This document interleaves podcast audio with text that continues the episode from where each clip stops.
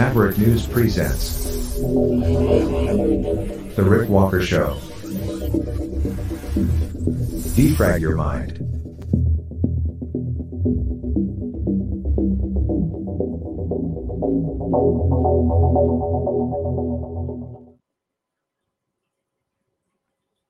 Good evening, everyone. Welcome back. Glad to have everyone here. What is the date today? November what? 17th already? 2023. What a time. What a time to be alive. I'm kind of winging it tonight. The news is so crazy right now. It was difficult today just to decide what to talk about. But I guess we have to talk about Elon Musk and uh, his post that is getting him into hot water again. Yeah, is what he said anti Semitic? Is it just free speech? Does it cross the line? Man, with what I'm hearing out there, what he said was nothing compared to a lot of the other rhetoric that is being thrown around right now. Never thought I would see the day. And yet here we are.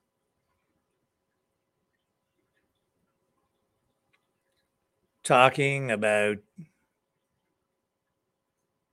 fascism, swastikas, Nazis, Israel, Palestine, anti Semitism, violence in the streets, all of it connected.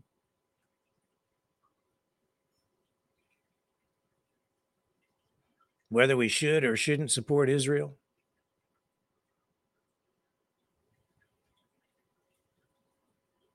Hmm. Man.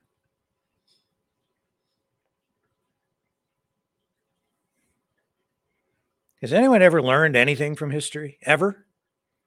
It, it's just a perpetual cycle of violence. Oh, it's just the military industrial complex. No, it's people.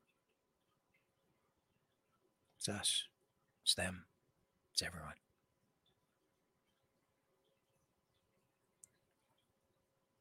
We ever do we ever learn the lessons? Nope. Doesn't appear so. You must learn your history or you are doomed to repeat it. I don't think it's doing any good. Just seems to get worse.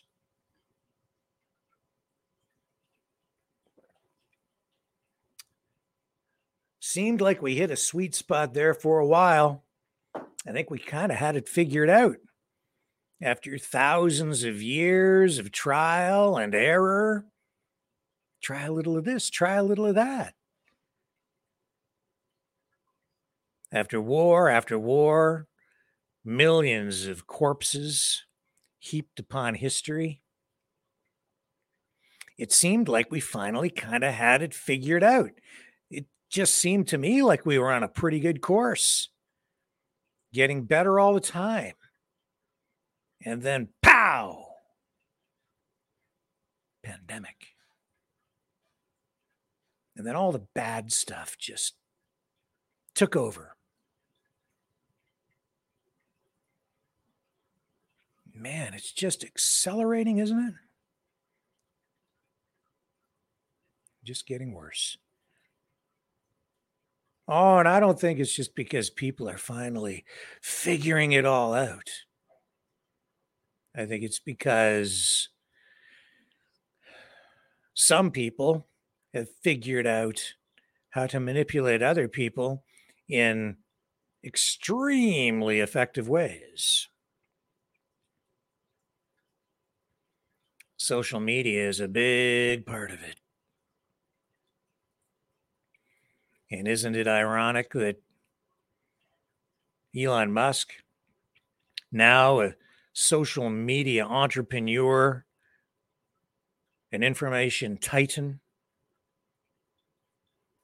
is actually seeing his empire under extreme pressure tonight because of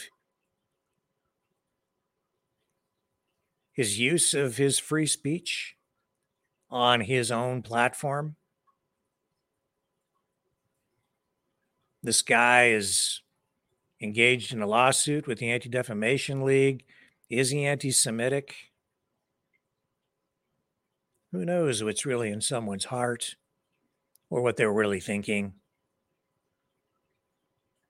We'll show you the tweet shortly. We'll probably dig into a little bit of other news tonight as well. I'm really not sure where this is going. Maybe we'll get to the phones. Maybe if we can, we'll give you guys a chance to lend your voice to this conversation tonight. It's a carryover in a way from last night's program where we talked about Osama bin Laden's letter to America.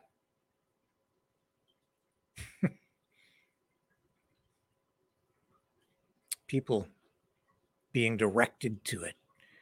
Don't tell me that it's gone viral just cuz. No.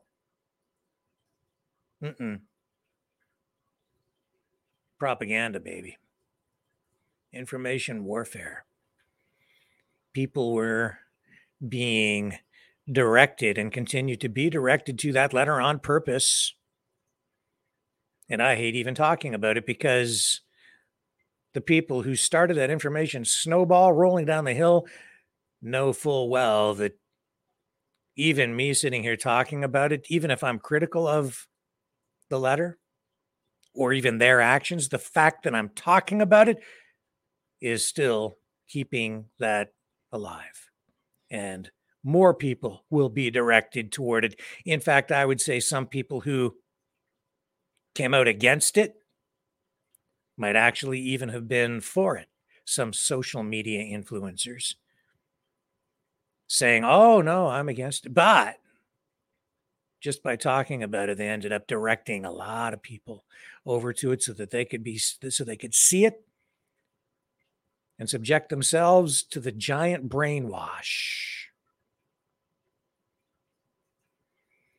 Not that I I don't think I'm brainwashed. I see both sides in this, and I'll get into that.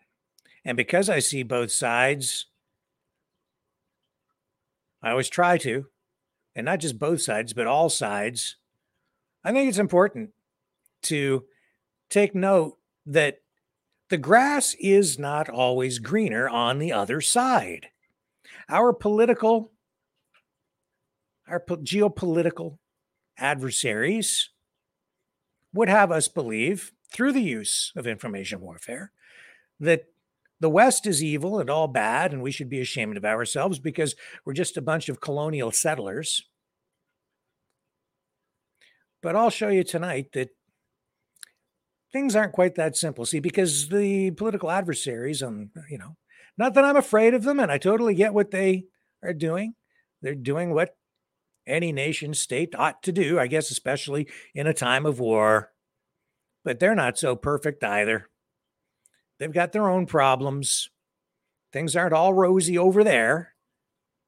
All I hear about, though, over here through Western media is either, I mean, I hear some criticism leveled at them from some conservative media, but not that much, not really, especially not these days. But I'm just going to remind everyone that we might have some dunderheads in uh, in office no question about that. We might have some corruption happening. No question about that. But overall, you know what? This is about as good as it's ever gotten. And I think what we had might be as good as it ever got. unfortunately. The question is can we get it back? I sure do hope so. We'll start working on that when we come back on the other side of this.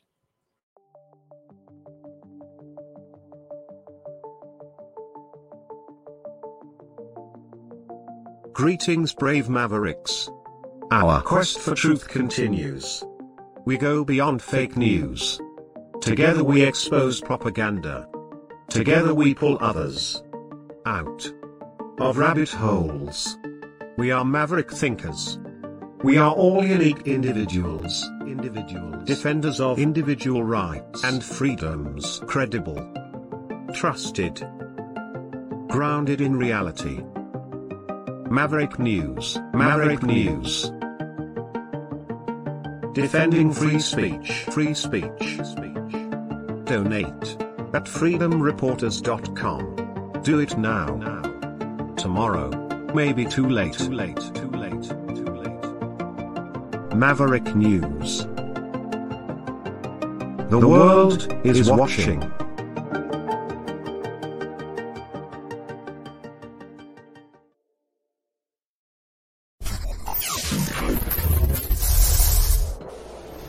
The sharing of biased and False news has become all too common on, social, media. More alarmingly, some media outlets simply aren't true without checking facts first. Unfortunately, some members of the media use their platforms to push their own personal bias and agenda to control exactly what people think, and this is extremely dangerous to our democracy. In an ocean of lies a century deep, the truth awaits. Choose not the red pill. Choose not the blue pill. For both are an illusion. Discover the power of M. The power of individuality. We are mavericks, we are the way to the light. Fear not the storm. Join our quest for truth. Truth will set you free. Maverick News. The world is watching.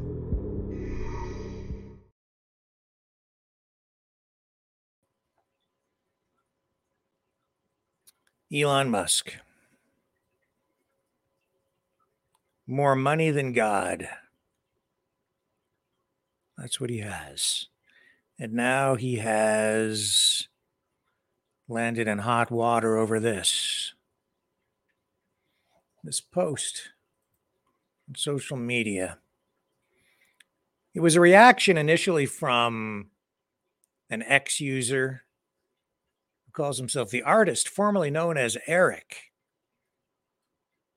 He was responding to a video Maybe I should show you the video first. If I can find it. I didn't actually have it queued up. But he was responding to a video. Here it is here. Okay. I'll run the video so you can see the video, which has been circulating again. It wasn't produced just recently, it was recycled it's been making the rounds on social media in response to this rise in anti Semitism, which we are seeing. So let me run it for you. And then we'll show you what happened after.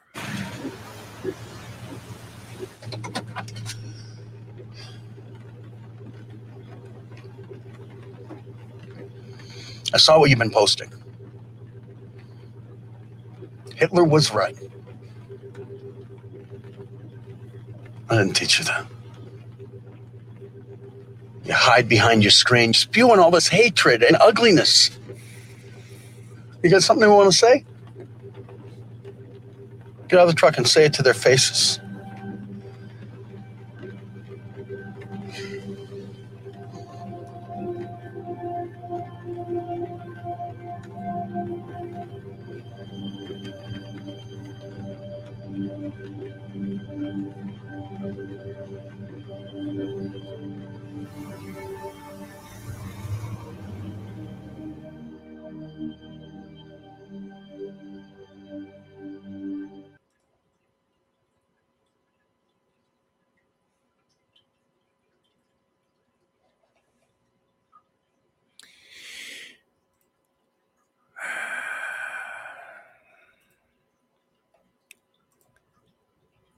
So this guy posts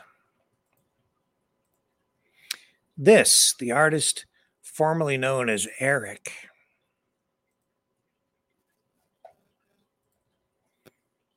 Posts, okay. So he's going to say it to their faces right now on social media. and he says uh, Jewish communities have been pushing the exact kind of dialectical hatred against whites that they claim to want people to stop using against them. I, I'm deeply disinterested in giving the tiniest shit now about Western Jewish populations coming to the disturbing, and then there's more, blah, blah, blah, blah, blah. And Elon Musk responded. And he said, You have said the actual truth.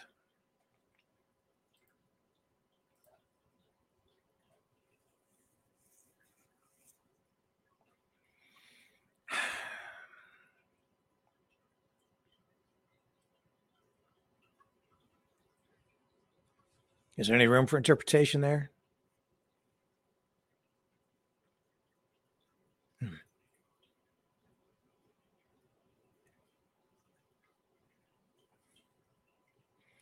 The backlash has been swift and severe from corporate America, I would say, and from some others. The White House has condemned the post, saying it's an abhorrent promotion of anti Semitic and racist hate.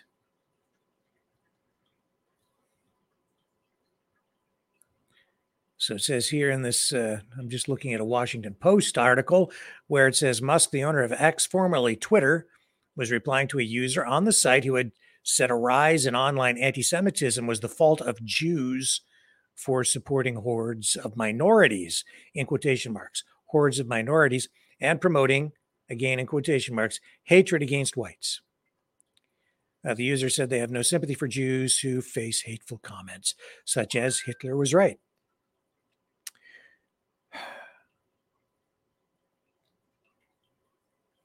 So then Musk also went on in another tweet and criticized the Anti Defamation League saying it unjustly attacks the majority of the West for anti Jewish hate rather than the minority groups who are their primary threat.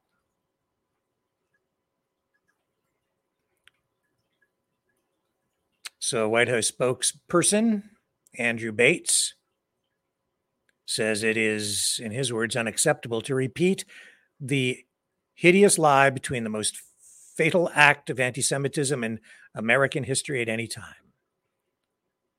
Referring to a 2018 shooting that killed 11 people at the Tree of Life Synagogue in Pittsburgh. The Pittsburgh gunman was sentenced to death back in August. He had a large amount of anti Semitic content on social media, and we did actually show you the uh, live stream coverage of his sentencing or his verdict right here on the Maverick News Channel. Bates also cited the October 7th attack by Hamas in Israel. And he went on to say, We condemn this abhorrent promotion of anti Semitic and racist hate in the strongest terms, which runs against our core values as Americans we all have a responsibility to bring people together against hate and an obligation to speak out against anyone who attacks the dignity of their fellow Americans and compromises the safety of our communities.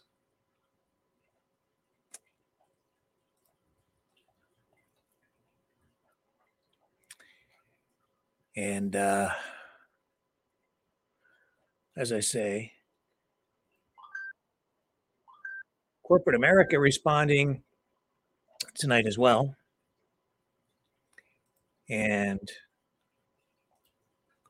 we are also going to show you how what the White House said. Here's the press secretary. I have a clip from her.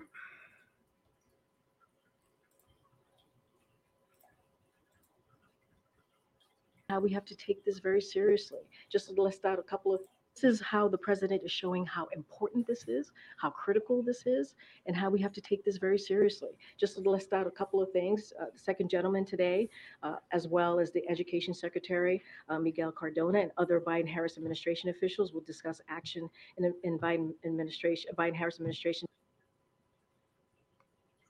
is Okay. taking to counter the alarming uptick in reported uh, insist- in- instances of anti-Semitism. So they're going to have those conversations with the Conference of President of uh, Major American Jewish Organizations. That's important. We're going to continue to have other conversations here on the senior level as well. Sorry about the internet freezing. Uh, later this week, you have uh, Secretary Cardona and Domestic Policy Advisor, Advisor Neera Tanden will attend a site visit at University Again, freezing. and hold a, roundtable with Jewish students. And in recent weeks, the Department of Education has conducted site visits in San Francisco, in St. Louis, and in Maine to address and learn more about Terrible. Terrible anti-Semitism at schools Internet. and college campuses. And so that we're going to continue to hear directly Not good. Uh, from uh, from these Jewish organizations. We want, I said at the top, if folks uh, are have concern, we I, I've listed out how uh, they should Again, sorry about the freezing. be able to uh, flag those concerns for us. And so the I, we believe what we announced uh, just today is is incredibly important. Is just a first step, and there is no place for anti-Semitism. There is no place for it. So there was all that. And As I say, the um, the backlash against Musk's tweet has been pretty quick. So we're seeing tonight, Apple is pulling all advertising. Uh, who else is jumping on board the pull the advertising thing?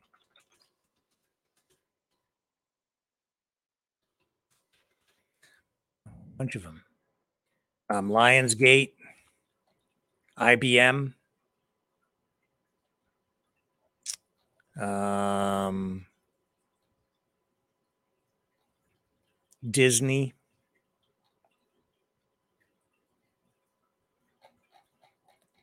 So I would expect probably even more.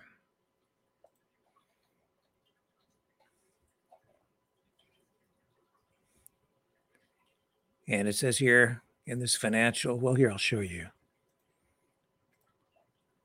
So this is the uh, Financial Times. IBM pulls adverts from X after a report finding they ran next to Nazi content.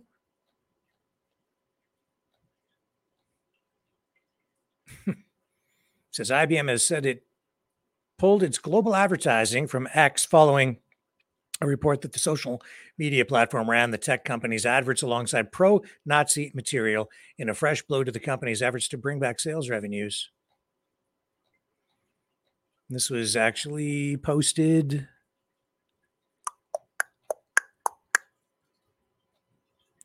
No date on this article. It's supposed to be fresh, but it looks like it might be dated. That's from yesterday. Late yesterday. So this is uh and we've seen this before with Musk, right? As he's run into he's locked horns with the Anti-Defamation League and uh, wow, you know, I I get it because the Jewish political forces in America and in Canada have embraced censorship, which I think is a mistake, continues to be a mistake. When they see things that are not in their best interests, they they run straight for censorship and engage in it, and they are in tight with government in both Canada and the US, and just in Western countries in general. And they advocate for censorship. And that's where a lot of our censorship is coming from today. I think it is a strategic error, has been on their part, because it breeds resentment and it makes them suspect in the eyes of the public, whether you're talking about the ADL or Anti Hate Canada, antihate.ca, a group that receives government funding in Canada. And uh, it's not just a group dedicated to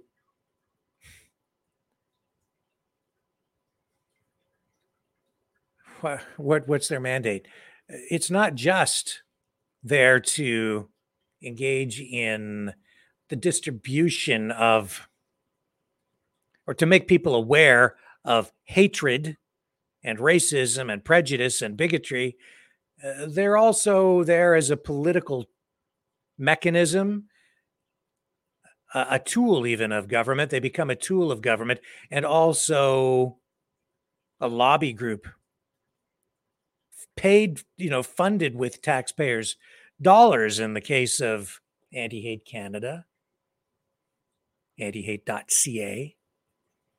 Not to say that everything they post online is not true. That's not the case. They get a lot of things right, but they also go too far. And when anyone goes too far, any political organization, politician, political party, government. They lose credibility with the public, they lose the public's trust. That's what has gone on here, largely with the political powers within our Jewish communities. And so Musk, you know, he he tweeted some time ago, I recall, uh, he said he was going to take the Anti Defamation League in the States, sort of the US equivalent of anti hate.ca, uh, to, to court for a defamation suit because of accusations of him being racist. But here we go again. That one tweet gets him into a lot of hot water. I don't know what your views are on it. You know, free speech is free speech, but if there is a platform out there right now that is wide open for abuse, speech abuse, I would say, it would be well, there are a couple of them.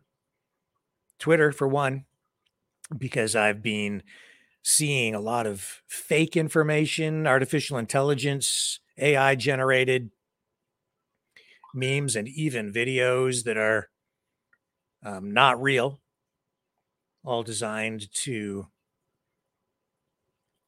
generate a response from the public as part of the information warfare campaign.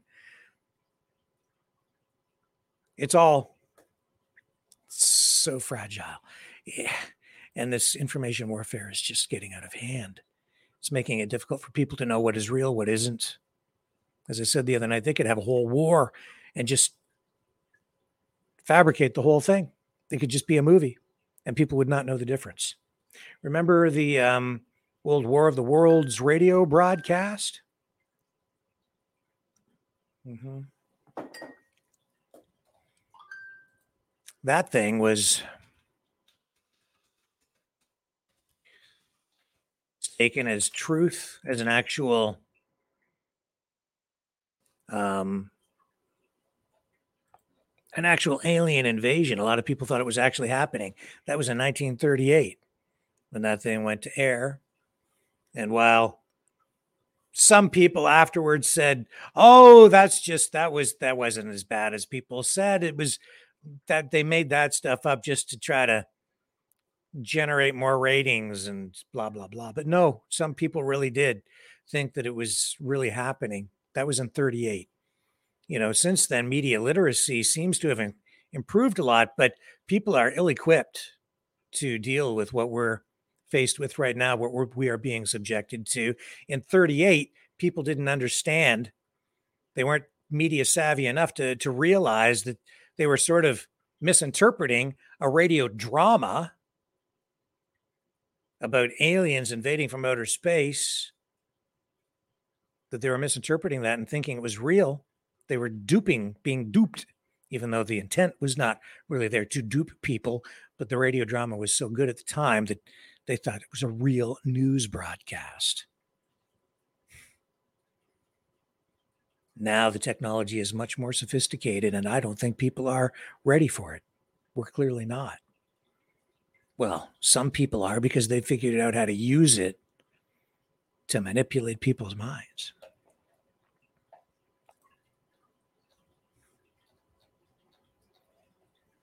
And Musk, as I say, in trouble. It's going to cost him. It is costing him. But these things tend to blow over after a while.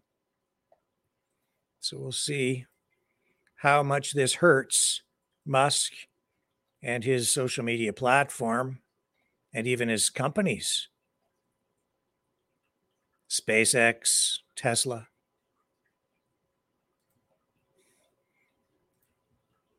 And tonight, you know, TikTok continues to say they will be taking down videos about that letter from Osama bin Laden.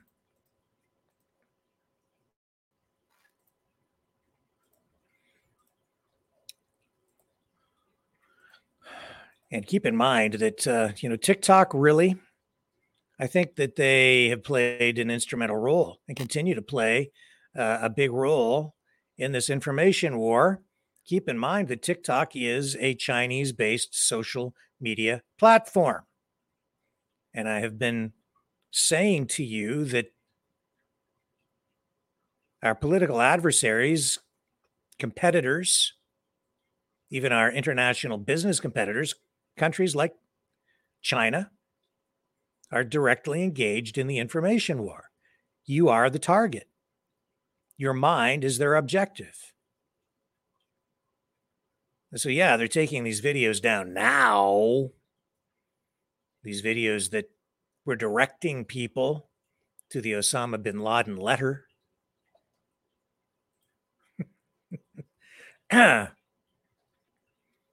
um, but it's a little late.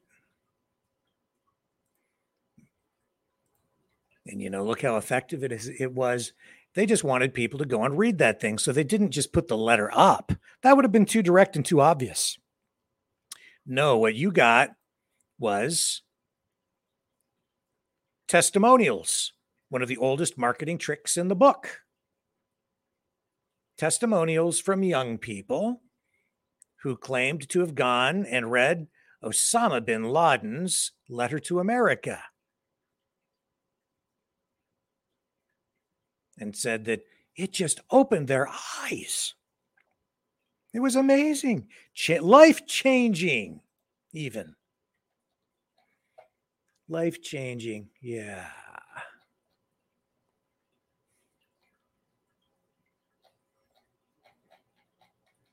You know, they, um, here, I'll run it for you again. And as I said yesterday, my take on it was a little bit different, but I think other media now, you know, some other media outlets and online social media influencers, newscasters, podcasters, live streamers now coming out and echoing really what I said yesterday. And that this isn't just organic, this was a campaign. I just read a letter to America and I will never look at life the same. I will never look at this country the same. I will never. I please read it.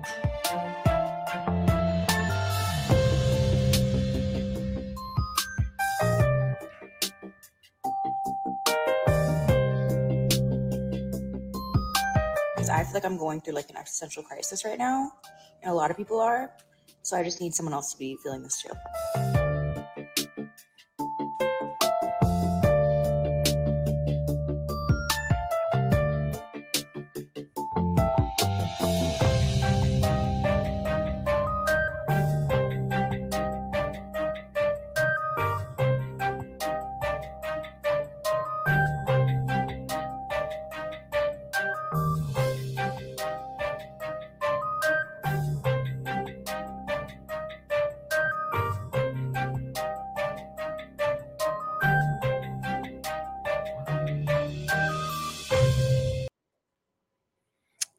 Was a uh, video produced by the New York Post. and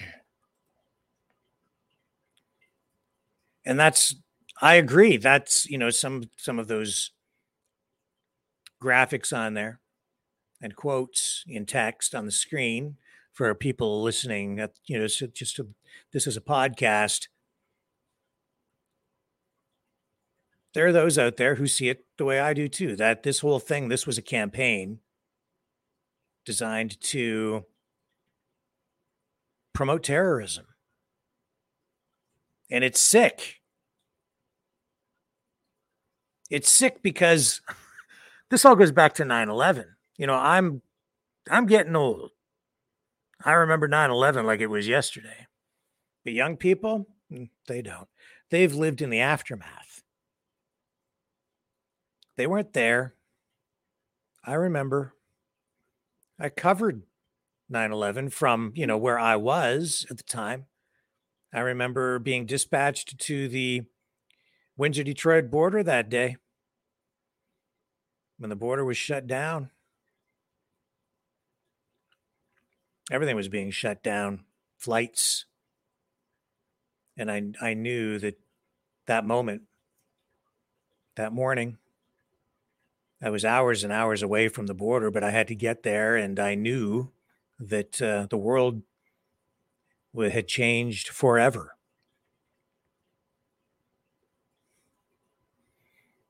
Oh, you know, it was like um you you could sit there and look at it and and I think I did at the time it was like, well, why is this happening? And it felt like the world changed in an instant and yet really it didn't change in an instant. It was a big buildup over many, many years, generations, even. It was the culmination of many political events, wars, it was, in my estimation, misguided foreign policy coming home to roost. You know, at the time. And what are we seeing today? The same thing. Now, we're seeing misguided foreign policy coming home to roost.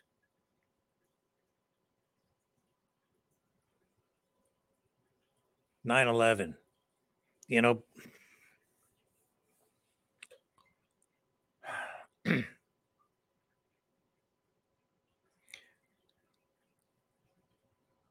there had been talk about, you know, going into Iraq quietly in the United States for a long time, um, for years. 9 11 gave the Bush administration finally the uh, the fuel it needed to throw on that fire so that they could do that. And a lot of people, you know, today are sitting there and they're and, and, and people are sitting around saying, you know, it's it's the Jews who control the media and the banks and the pharmaceutical companies and they direct foreign policy. And I understand what they're saying, but this is just an anti Semitic trope. It's again using Jews as a scapegoat. And people have been very cowardly, really, over the past three, four years with um, with with their approach to this. And I would say very, as in addition to that, very deceptive this is all a plan that has been perpetrated upon us as part of an indoctrination process. Much of it within the freedom movement, by the way, where people have been subjected to a constant barrage a of information, a constant uh, narrative of the elites. And I've said this a number of times over the past month in particular elites, elites. It's the elites who control everything. It's the elites. And really, what they were saying all along was it's the Jews.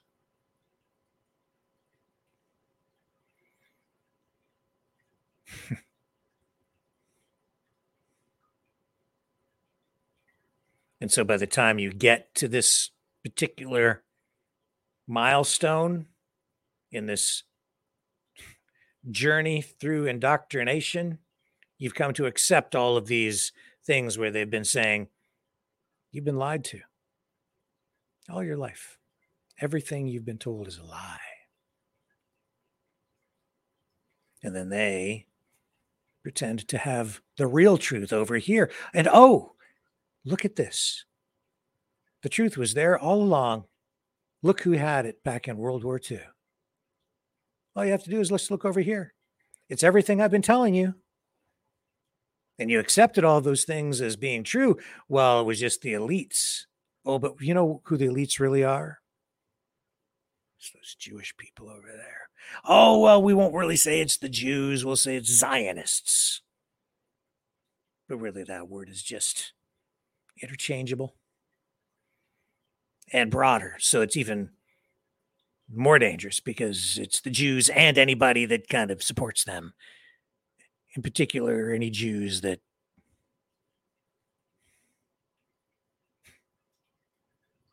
any Jews that uh,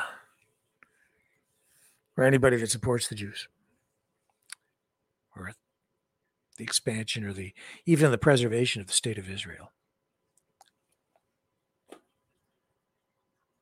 So what do we see? We see now schools in Canada with bullet holes in the doors, Jewish schools. We saw a Jewish man killed with counter protests out in California. We see massive protests in the streets. There was, uh, I believe, in North York today in Canada, another, some sort of an incident. Police had to lock some schools down, or a school. Let me just check my notes here. I'll tell you.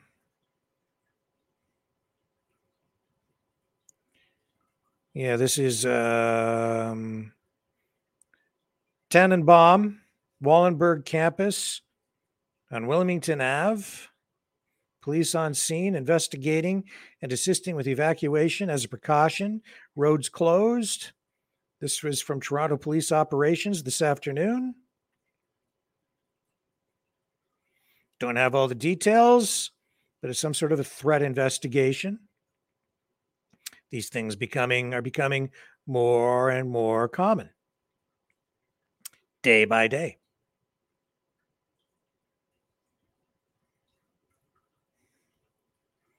That letter from Osama bin Laden, what a mess that is. Taken down by The Guardian, but still available online. Some people still finding it. And I should remind everyone that at the end of that, uh, bin Laden threatens the West again and says that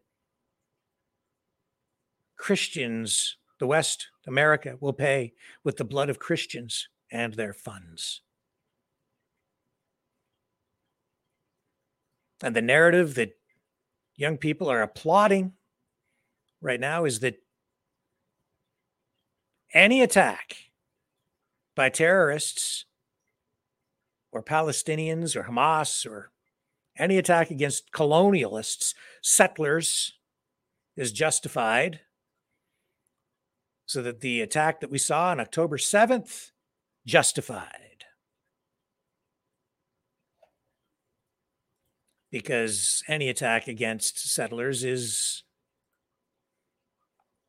is okay. It's it's the only way they can fight back, and I'm hearing that even from some very prominent social media influencers who I've come to realize are actually very, very anti Jew. You know,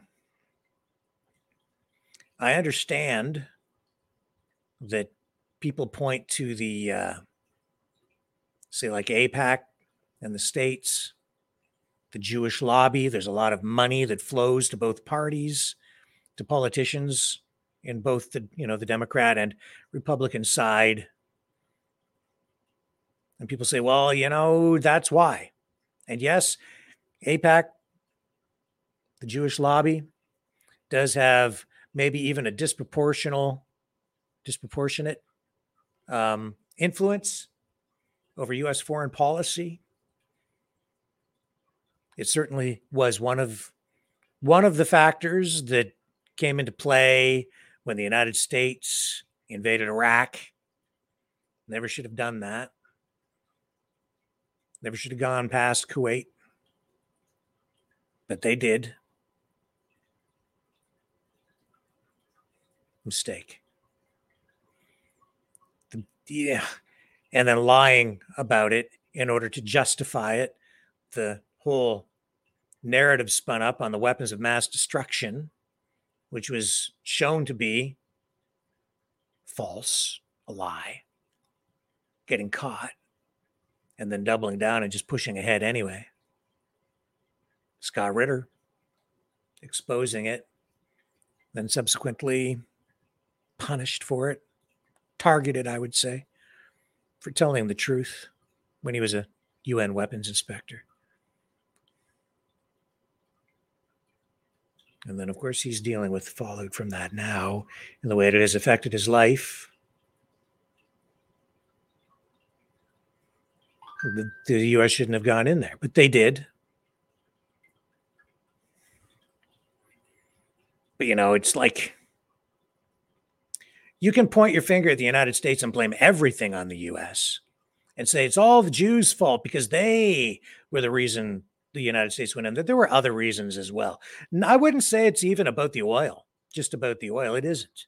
It's about geopolitical positioning, or I shouldn't say that it's so much that the oil companies or the corporations, the oil corporations that influenced U.S. policy in that way. In fact, I would say it's probably the other way around. If you really looked at what the oil companies want, they just want to make money. So they were quite content, I think, to just do business with Saddam Hussein in Iraq at the time. I don't think they really care, you know, as long as they're making money. It's not about the politics for them so much. It's just like, can we keep the cash flowing eh, along with the oil? So if they had their way, you know, I think that the situation in the Middle East might be a whole lot different. And in fact, even more peaceful, but maybe not as just. If there is any justice especially when you see all the killing that just took place.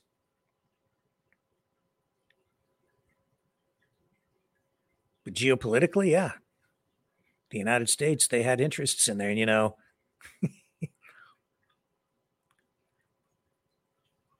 Bush, he, he had kind of a, an axe to grind with Saddam Hussein, the family, the Bush family. I think there was almost something personal there at the time. I remember. And uh, yeah, you have to realize too that even AIPAC, it's yeah, it's it's it's a Jewish lobby, but it's not exclusively Jewish. There, there's business interests. You know, they're a lobby group like any other. They have maybe you know they carry more weight than some. They punch above their weight. I guess is the way to way to summarize that. So they do have a, a, a definite impact on U.S. foreign policy, and not for the better all the time. The United States should be these politicians. they should be holding them to a higher standard. These lobby groups, these influencers, communities but they don't. That is because lobby groups have a lot of influence, whether it's pharmaceutical companies, which are not all controlled by Jewish people. It's just a cliche, it's a scapegoat. Oh, but this guy's a Jew, that guy's a Jew, that guy's a Jew, this guy's a Jew. Yeah, it's not all true. Media. It's not entirely controlled by Jews. Not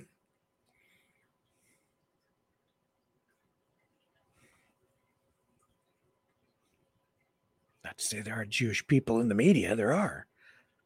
But this stuff is not that cut and dried. None of it is, you know, this guy's a Nazi, this guy's a communist, this guy's a conservative, this all these political labels. Everybody wants everything black and white, so it's easy to understand, and it really isn't. That's why these terrorist groups, oh, the United States created this terrorist group and funded that one. That's because the United States is to blame for everything. What, you think that the other side doesn't engage in this kind of activity too? Of course they do. They're doing it right now. That's why it's not so simple. Even with the Nazis in World War II, people think of all of these things in terms of cliches. But at some point, you have to let things go too. You know, like that war is over. At least we wanted it to be. It was. Some people just want to keep fighting. Here we go. We're fighting right now, aren't we? Sure as hell are. And it's terrible. It's absolutely terrible. You know, and come back to Musk. You know, he's, I don't know if he's anti Semitic. I'm not sure, right? Like, because I listened to this, listen to this statement that he made. This is another like short video clip of him. And, um, you know, this makes sense as well. I don't think wars ever solve squat. They really don't. War begets more war. Violence gets you more violence. You kill a terrorist, and his kids are coming back to haunt you later. For, for every Hamas member that you kill, how many did you create? And if you create more than you kill, you've not succeeded. That's the you know the real situation there. Um, and it's safe to say that if you know um, if you know if, if you kill somebody's child in Gaza, if you've you've made at least a few uh, Hamas members who will die just just, just to kill an Israeli. That's the situation. So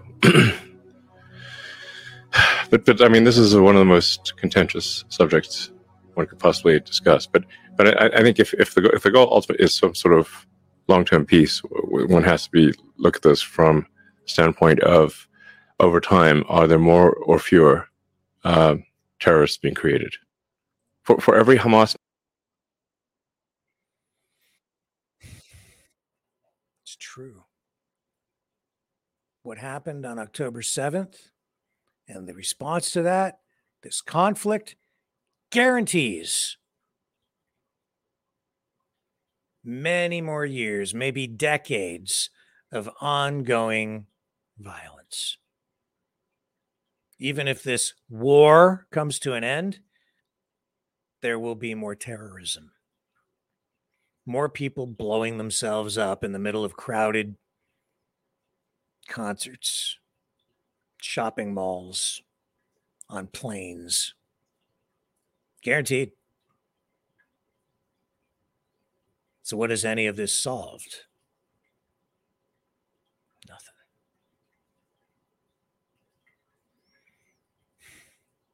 Peace through strength, they say. What an ill conceived, short sighted idea. It has some basis in reality, but it's not perpetually sustainable. Israel survives today because they've got the dome. They can take down all the missiles that are being fired from the Palestinians, Hamas.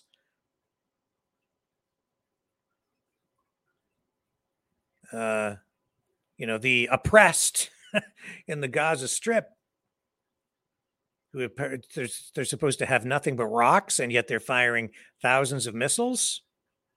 That doesn't equate that doesn't wash that doesn't make sense. But it happens right? It's like oh they don't have anything they're completely helpless. And yeah as i said before you, i have in my mind images of palestinians throwing rocks at tanks where Israeli soldiers because they don't have any other weapons, just rocks. But it isn't true. there are countries, political forces, entities that furnish weapons, missiles, thousands of them fired at Israel. And Israel survives under the Iron Dome. They intercept the missiles, shoot them all down. What a weird way to live. But that's the reality for all of them over there. But how long can that go on? Only as long as you maintain your superiority on the technology side. Once that slides, once that slips, once they come up with technology to get through the Iron Dome and they have access to those weapons, and that technology actually already exists in the form of hypersonic missiles. Once you get through, then what? Now you've got a bigger problem. Now you've got escalation. How about strength through peace? Have we even tried that?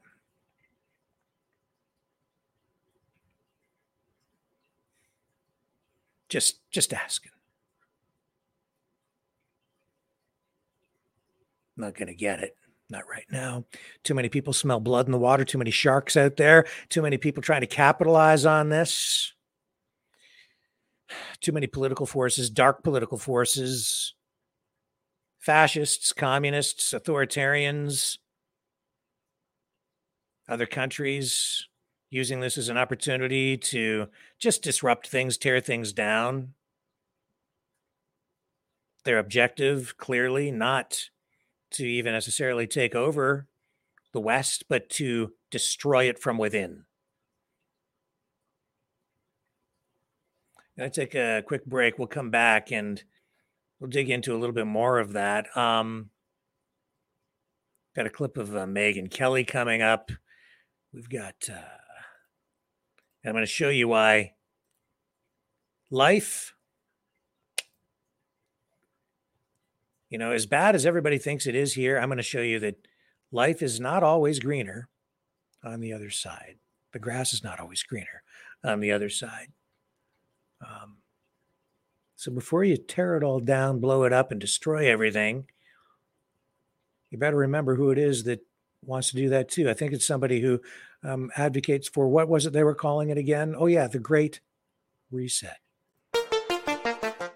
The New World Order. Government overreach. The Great Reset. Mainstream media lies. Now more than ever. Independent voices are needed. Donate now, at freedomreporters.com. That's freedomreporters.com. Maverick News. The antivirus program. For your mind.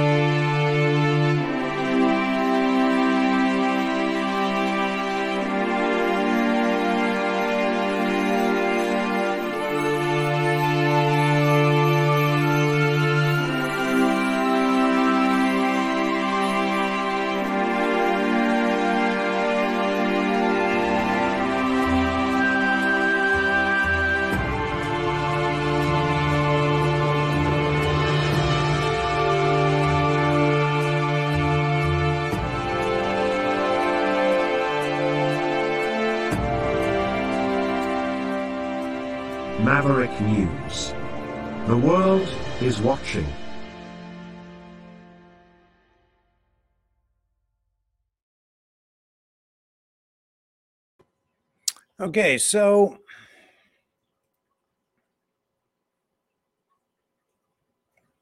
as I was saying, um, you know, this is I, I can't believe. Let me just come back here. I can't believe that we actually have people praising Osama bin Laden after having read his letter to America, especially young people, looking at it and going, "Oh, it's just opened my eyes and it's been life changing. He's so wise. No, the guy was a freaking coward, terrorist, orchestrated the deaths of thousands and thousands of innocent people. Terrorists are cowards. Terrorists are people who kill innocent civilians in order to spread terror, to keep people terrified, scared, intimidated. They kill innocent civilians. They run into places with mach- with a machine gun and shoot people who can't shoot back. They're cowards. Osama bin Laden was a goddamn coward.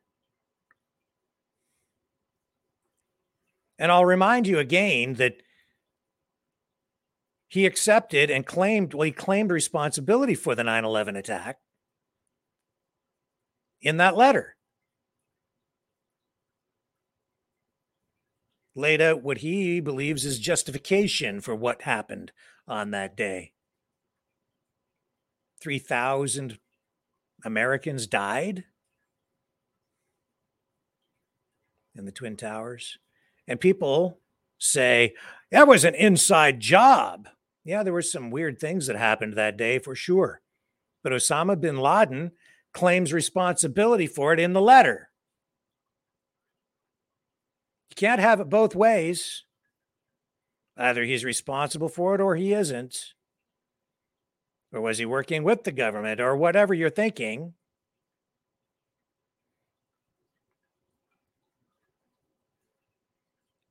He's a terrorist, an enemy of the state, was, and then was ultimately killed and buried at sea. But you know, that's part of the information warfare game, the PSYOP, which has been going on for a long time. It's to plant seeds of doubt, to undermine your trust and your confidence in your government, in your institutions, in your community, even in yourself. And man, have they done a number on all of us. All you have to do is just insert information that just makes you question the truth. Just make you question it. If you question the truth, then it's no longer beyond the shadow of a doubt in the court of public opinion. So if you want America to blame itself for the deaths of 3,000 Americans on 9 11, all you have to do is plant a seed of doubt and then say, you know what? It was your own government that actually blew up those towers. And a lot of people buy into it and believe it, and the narrative spins and spins and spins, and they don't actually have to prove anything any more than the government. In fact, even less than the government has to prove that it was terrorists. The government's held to a pretty high standard, aren't they? Show us the proof. Show us proof that it wasn't you. And it happens all the time. Just plant some doubt, and people will believe the opposite. It's a very strange phenomena. And effective. But Osama bin Laden accepts responsibility. He's proud to have coordinated the worst terrorist attack in American history on American soil. 3,000 dead Americans, 3,000 dead people. But you know, that's sort of the problem, isn't it? 3,000. It's a statistic.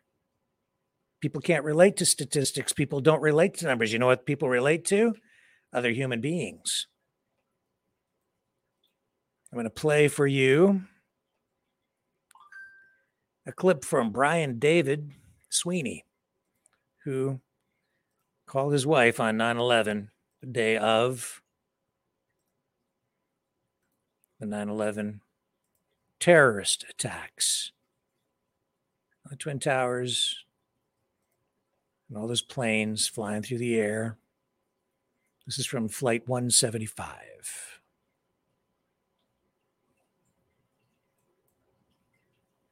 Here we go.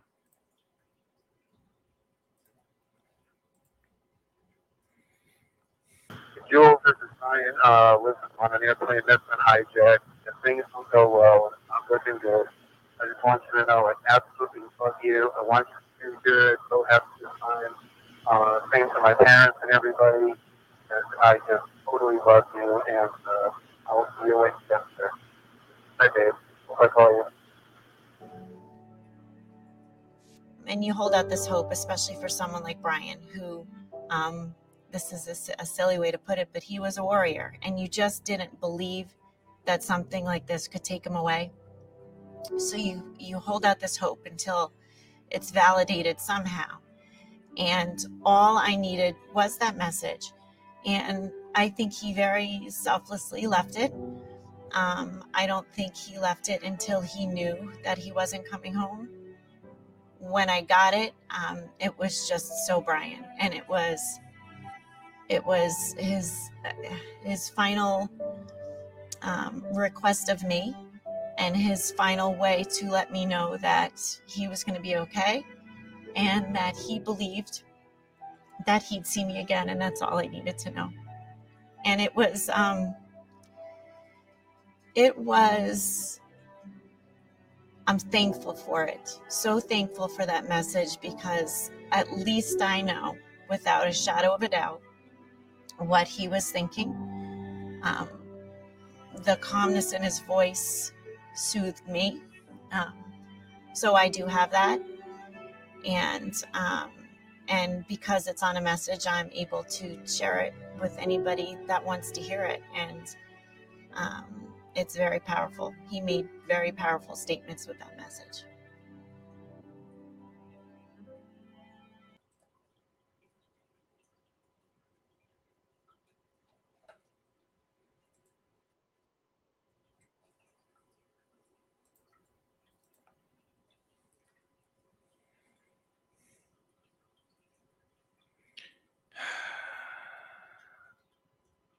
Misguided foreign policy.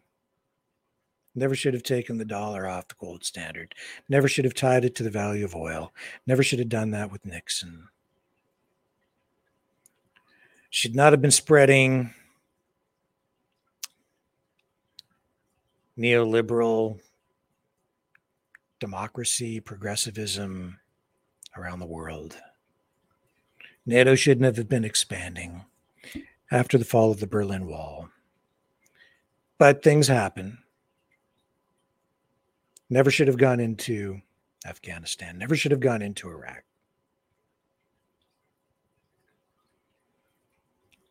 But we did. And even though we did, my position on it is that the West is still not entirely to blame. Because what we always lose sight of is that there are broader geopolitical realities that our governments, our politicians at the time need to wrestle with. And they also wrestle with the demands that we place upon them as citizens. We're also to blame to a degree because we just want our standard of living and we don't engage enough in understanding those geopolitical realities and we outsource the responsibility for our safety to these politicians, some of whom are corrupted through the process of lobbying and campaign contributions and in other ways. And so we don't hold them accountable enough. But we also lose sight of the fact that there are other political entities out there, other countries with their interests in mind. If the world runs on oil, then the world runs on oil. And after World War II, the United States was, you know, a superpower. Some people wanted the United States to be a world policeman. And in many areas, the United States did a very good job of bringing aid to people. Western countries do that. People do that when there are disasters. Who steps up?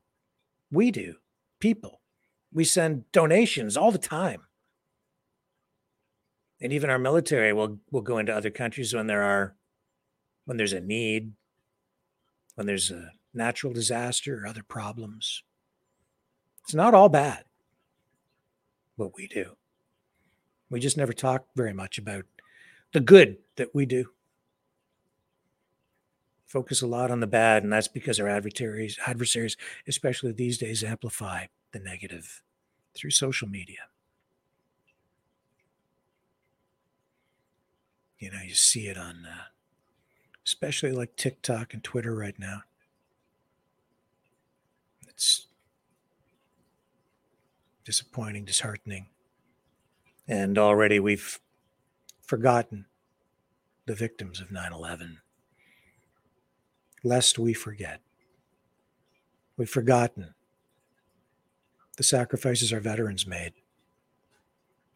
in World Wars One and Two and Korea, Vietnam. They're just murky pages in history for so many of us now. Not for an old guy like me. I remember too much, even as a kid, what I saw on television. So much of it stuck with me. And what have we learned? How to hate. People said for a long time, oh, well, you know, if Hitler was alive today, I would never do what the Nazis did. And we used to pray that we would never be tested to really find out if we would do what Hitler did or the Nazis. And then the pandemic came along.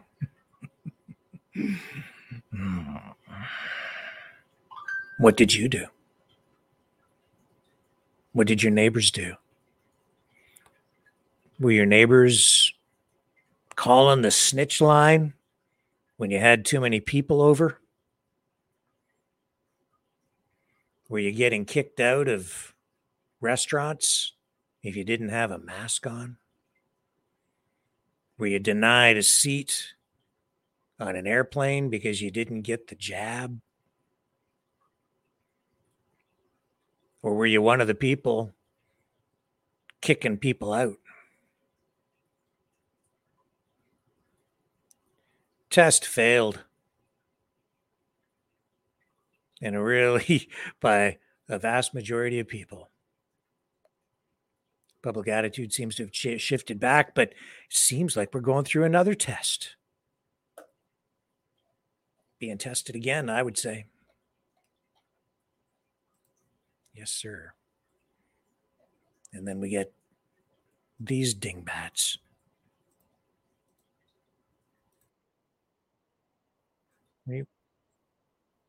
Dingbats.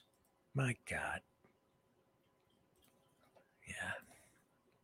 This morning, I read Letter to America, which is Osama bin Laden's letter to America explaining why he attacked Americans. And I am ashamed to say that I not only have never read this letter, but I didn't even know this letter existed. It's wild, and everyone should read it. If you haven't read it yet, read it. However, be forewarned that this has left me very disillusioned. And I feel the same exact way I felt when I was deconstructing Christianity. I feel uh, a little bit just confused, like I have entered into another timeline. What is this? And yeah, so go read it. So I just read a letter to America, and I will never look at life the same. I will never look at this country the same. I will never. I please read it, and if you have read it, let me know if you are also going through an existential crisis in this very moment.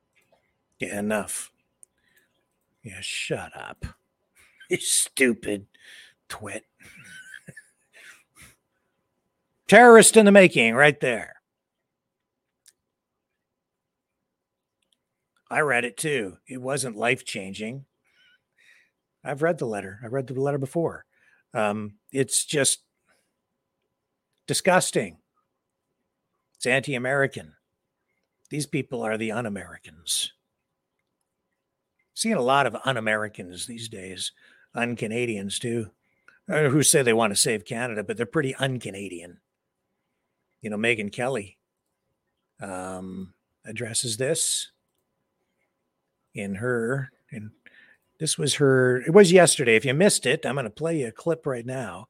And she also understands that it's important for us to remember the victims, some of them by name, the victims of 9 11, the 3,000 plus. And we should also be remembering other victims, including those Israelis, those civilians who were shot, killed, blown up, raped.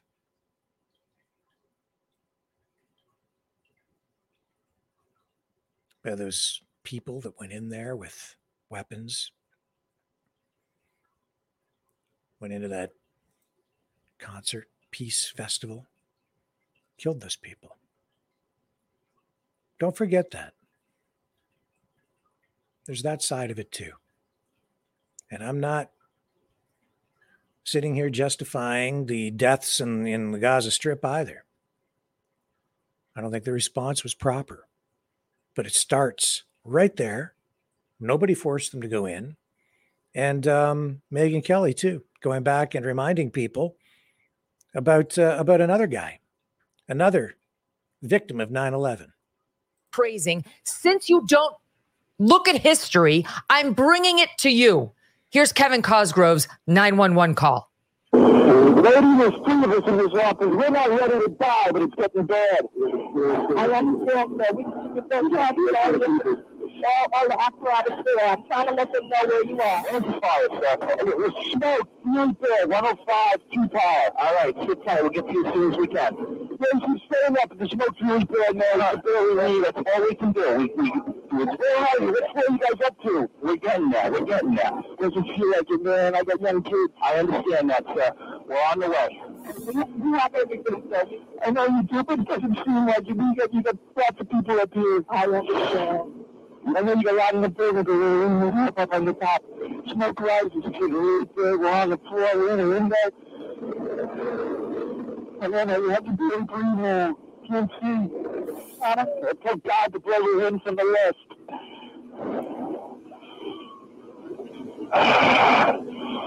Does anybody else want to try in here? These young men, we're not ready to die. I, I think I'm all right. I called and said I was leaving the building. I was fine, and bang. Hello? Hello? Hello. We're looking at, oh, we're looking at financial center. To of us, two broken windows. Oh, God!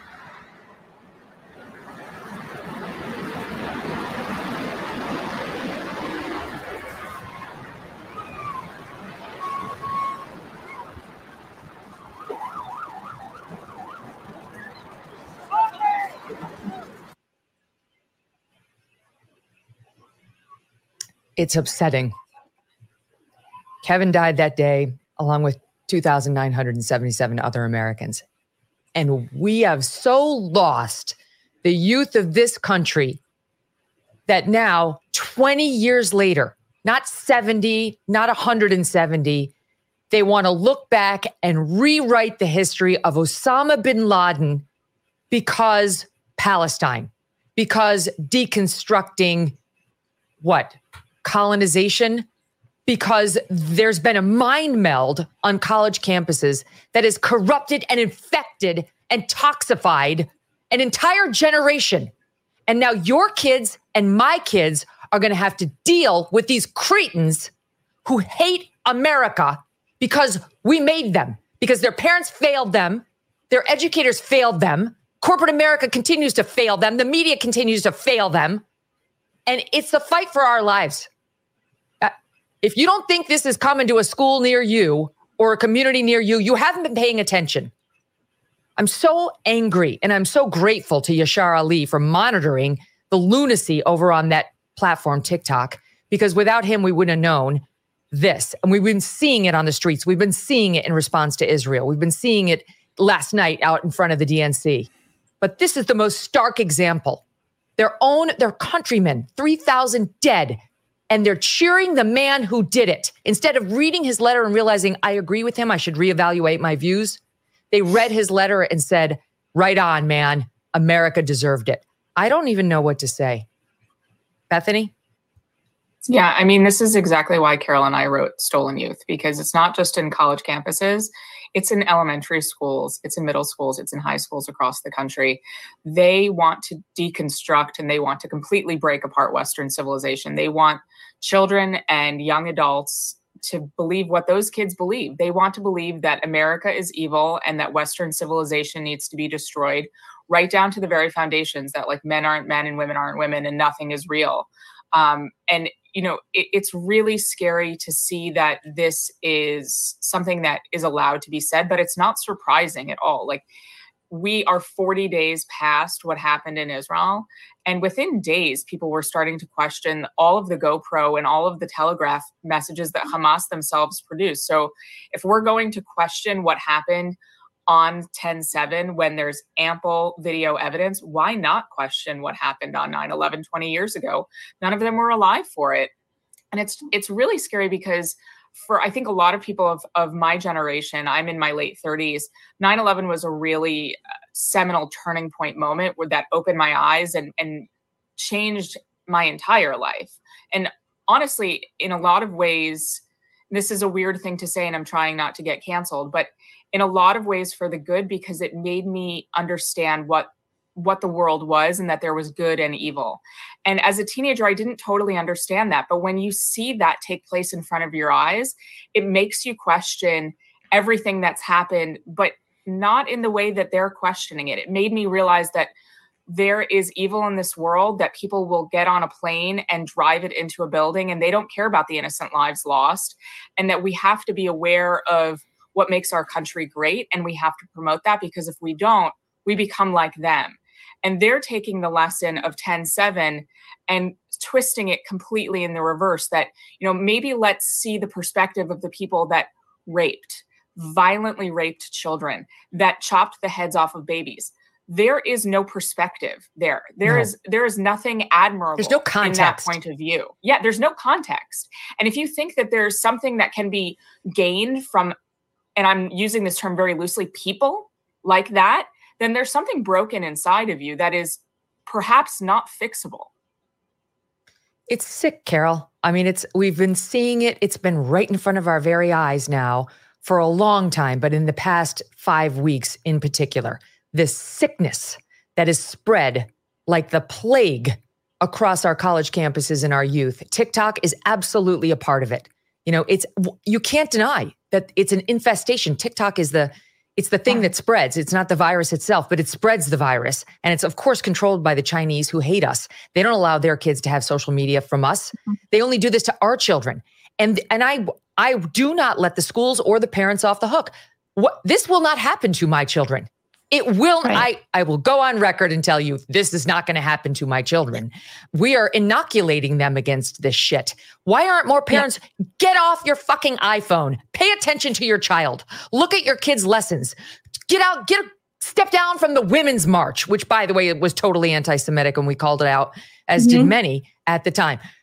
Do some parenting if you're going to bother having a child and stop indoctrinating your own children to those of you who are on the left in this pernicious woke ideology, because this is where it lands. I'm very fired up about it, Carol. I feel like we're totally forgetting. We're forgetting 9 11. And it's, you know what's going to happen? It's going to happen again. Right. I, Yep. It's happening again. She's right. The United States doesn't always get it right. Canada doesn't always get it right. Nobody always gets it right. But overall, we're still a good place. We're still a good country. We're still good people. Where do I begin with that? That is like a lot of what I've been saying for the past two years. She's pointing out that all of this conditioning, mental conditioning, maybe not all of it, but a lot of it, which this psyop, information warfare, propaganda, it's all being directed at us, especially our youth, young people, and people who are already predisposed to questioning our government. They're weaponizing mental illness.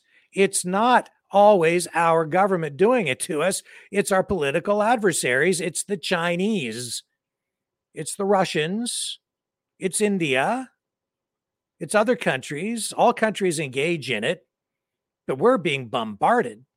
And we are particularly vulnerable because we believe in free speech. We leave it open. We let people engage in all kinds of speech and share all kinds of ideas and information. And because of that, it makes it difficult for us to know what's true and what isn't these days because some people abuse their right to free speech. In particular, people who don't even live here. Outside forces, they engage in malicious speech, propaganda, false advertising, if you will, designed to screw with your mind and get you to take action or just undermine your trust and confidence in your country and even yourself. And TikTok is one of the vehicles that is primarily being used for it right now. Owned by, controlled by China. Our governments have been telling us for some time since the introduction of TikTok into North America that it is an area of concern and that you might, that you are being spied on essentially through the app when you download it and use it. And I use it as many, many uh, other people do as well. I don't use it a lot, not my primary platform. To be sure, I don't do much with it, but it's there. But I'm aware it's China. But it's not just the platform, it's the content. Those videos directing people to that letter are designed to indoctrinate people, radicalize people, radicalize our youth to screw with their minds, turn them against their own country, against democracy, against everything that the West stands for. And I still believe that the West stands for a lot of very good things, like free speech. Oh, and then I hear the propaganda, and we've had it right here on this channel and I've been very critical of our governments for to be sure, because I think that there is way too much government in this country that I live in and in the United States. And I believe we have a lot of corrupt politicians who are being influenced by outside forces, which is where the real problem ultimately lies.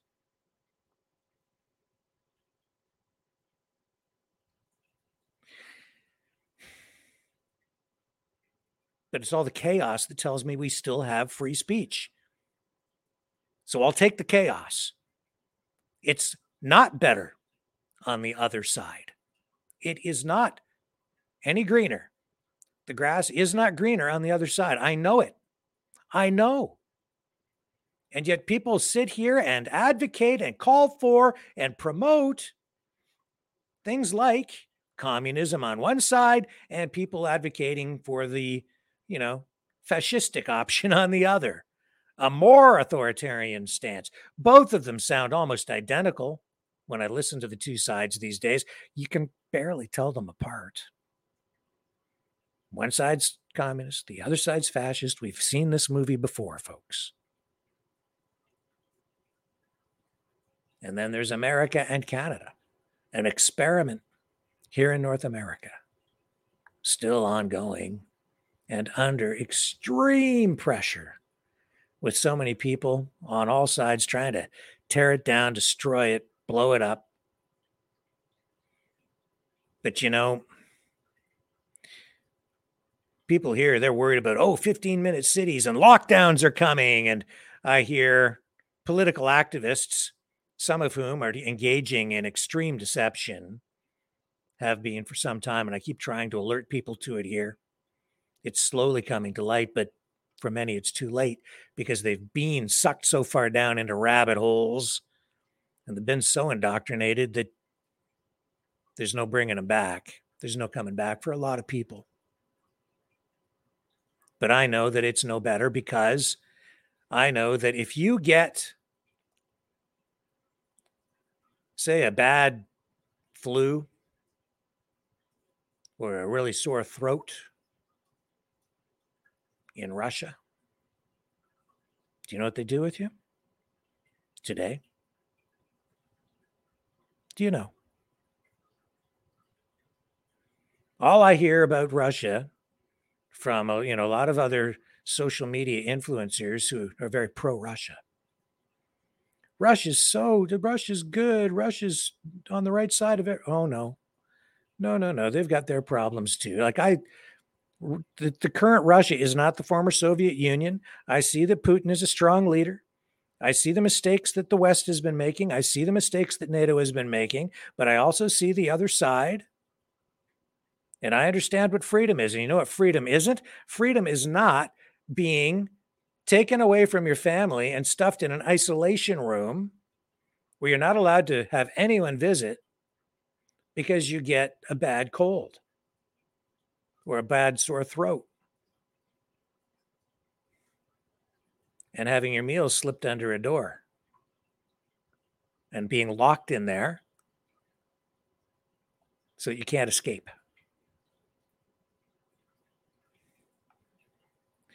It's happening in Russia right now.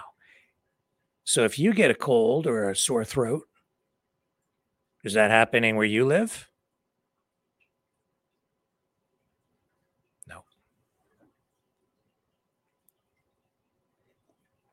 But we don't hear about it here because that's just not in the media. It's not reported over there because they don't really have as much free speech as we have here. They have some, but there are some things you're just not allowed to talk about over there, lest you end up in jail.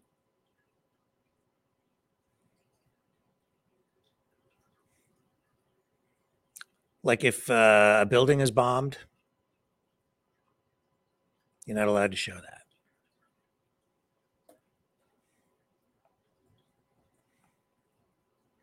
But you can show that on our side if it happens over here to us. You see, in China too, they have censorship, a lot of it. So you end up with less pro fewer protests in the streets. And if you do have protests in the streets, they'll crack down on it. People are forgetting that. They're losing sight of it. You're not hearing about it so much anymore. All you're hearing about is the bad stuff that our government is doing which is a response to the information warfare campaign that is ongoing because our government doesn't know how to respond to it. So they're becoming as authoritarian as the other guys, trying to respond to the attacks that we're being subjected to. But we're still not quite there. We don't have so much censorship that everything is being shut down and there's still chaos. Of sorts, information chaos out there online. And that's why I know that the system is still alive. There's still actual freedom because people are so confused. I'll take the confusion. I don't need everything censored so that everybody agrees on everything the way they do in authoritarian under authoritarian governments, whatever political stripe they might be running under or whatever political ideology they might be calling it, but it's still authoritarianism. And I don't want it. I don't want uniformity in thought. I don't want conformity. I want individuality. I'll take it. I'll take the chaos any day of the week while we figure it all out. This is a new medium, new technology. Just like the printing press was new at one point, just like full motion pictures were new technology at one point, television, radio, all of these technologies game changers, every one of them. And in each case, we had to figure out how to deal with it, even VHS versus beta. But we got through it. VHS won. Beta was a better format, but quality be damned. Everybody go with what's popular and more economical. Disruptive technologies. And that's what we're going through right now is a lot of disruption. Some people, some political powers out there really trying to ramp it up to destroy America, destroy the West. Colonialism. Yeah, okay, I get it. But you know what? Suck it up, man. It happened. It happened. Deal with it. Let's all deal with it, make things better for everyone, and move forward and just make things better. Let's not punish people for things from the past that really we directly as individuals had nothing to do with. I wasn't alive in the early 1800s or the 1700s. I wasn't alive in 1619. Either were you. Nobody alive today was alive then. Some history is more recent. Some things do need to be addressed in the more recent history. Yes, treaties need to be honored. Doesn't mean we blow everything up, destroy everything. And this is FU Friday, so FU Osama bin Laden, USOB.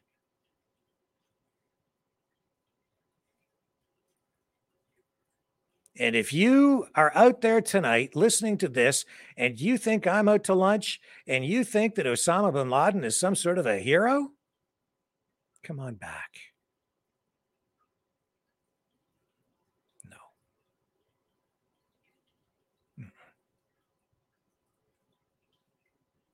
Come on over here. There's a better way. There is. There is a much better way. You don't have to go left and you don't have to go right. And you don't have to accept the falsities being spread by people who portray themselves as freedom fighters who are nothing of the sort because they're really just disguised because they're political operatives from other ideological political camps. Fight for real freedom. That's America. That's Canada. That's what it was. Colonialism, yeah, it's part of it. But it wasn't all bad because there's also been justice. And there have been ongoing efforts made to make amends for the sins of the past, to set things right. But most important, to lift everyone up. Like I said, we kind of were hitting a sweet spot there and we were on the right road, I think. But no, it's been derailed. We shouldn't be letting those political forces who seek to destroy get too much further. We have to we have to address this. We have to get it back. The answer is not to destroy everything.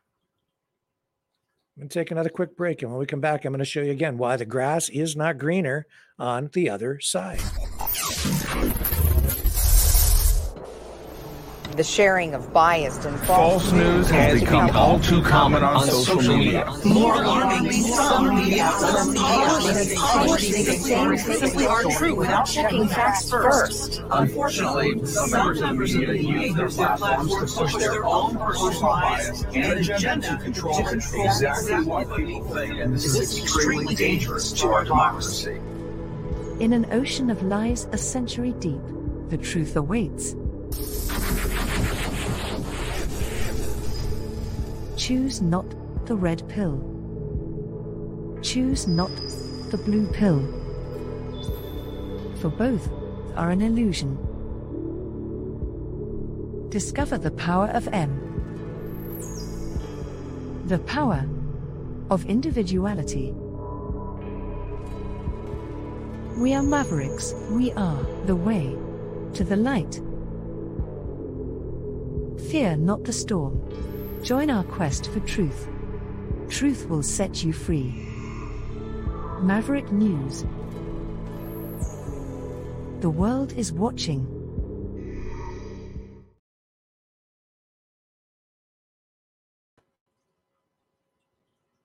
Ah, here I am.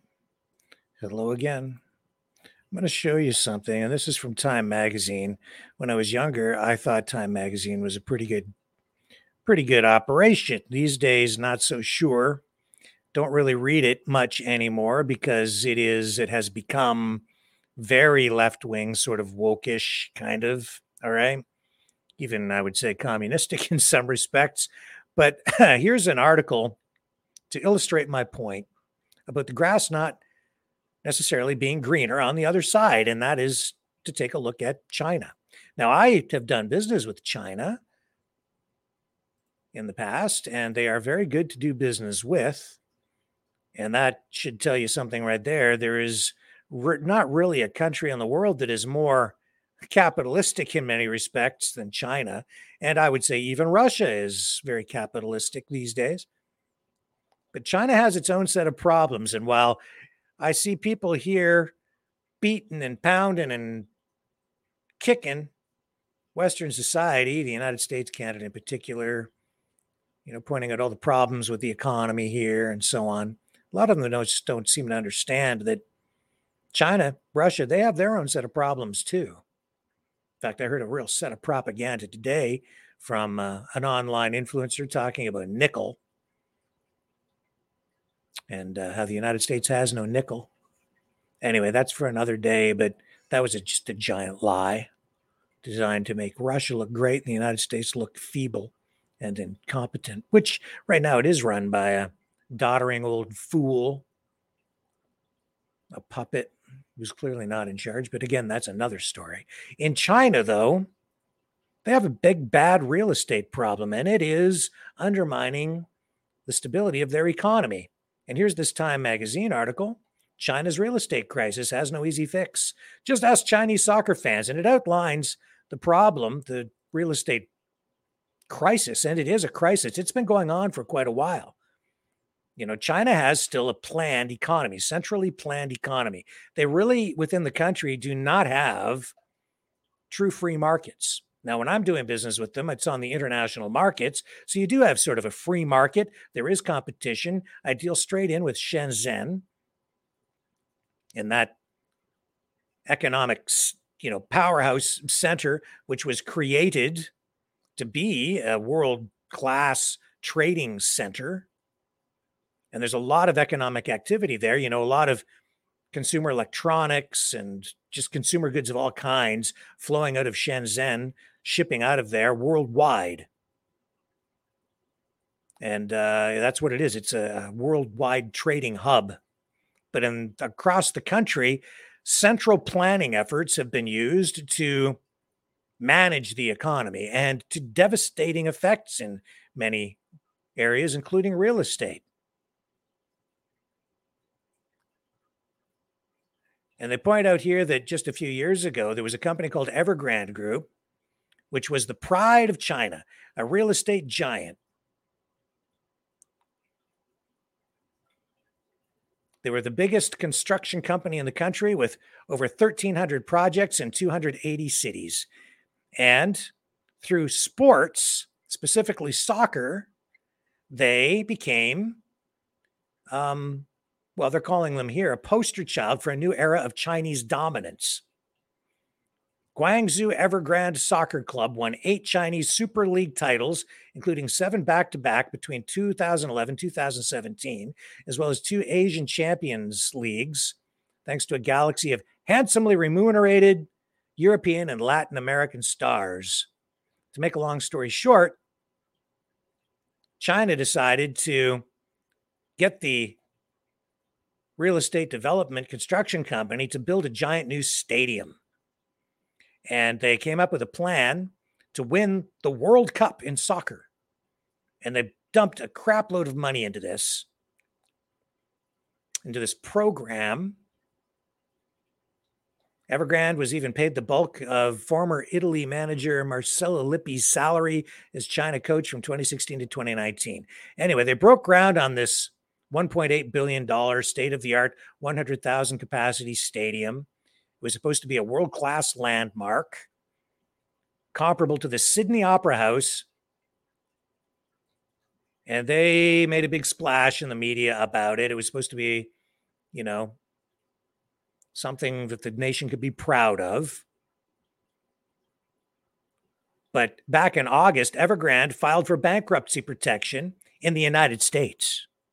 And last week, the head of the company was arrested, it says here, in China on suspicion of illegal crimes. Now, what was the date on this article? It says last week here. Now, this goes back to 2021, okay? September 2021. But these economic stressors are still present in China today because the real estate crisis has been going on for quite some time. They've been building entire communities, entire business districts over there to fuel the economy with construction as make work projects under the government using government money, but they can't fill the office space. So you have entire business districts with high rise business offices, re, you know, commercial space that just completely vacant, brand new. So, as this company went belly up, they arrested the head of the Evergrande Real Estate and Construction Company. It has become sort of a routine over there in China when the head of it, when a company, a big corporation, goes belly up or gets into trouble, they just arrest the head of the company. The government takes no responsibility for it. They just blame the CEO arrest them and charge them with various financial crimes. There's a long record of this uh, taking place now. So who wants to uh, who wants to take over uh, the Evergrande company now, or any big company in China? There are other examples of this happening as well.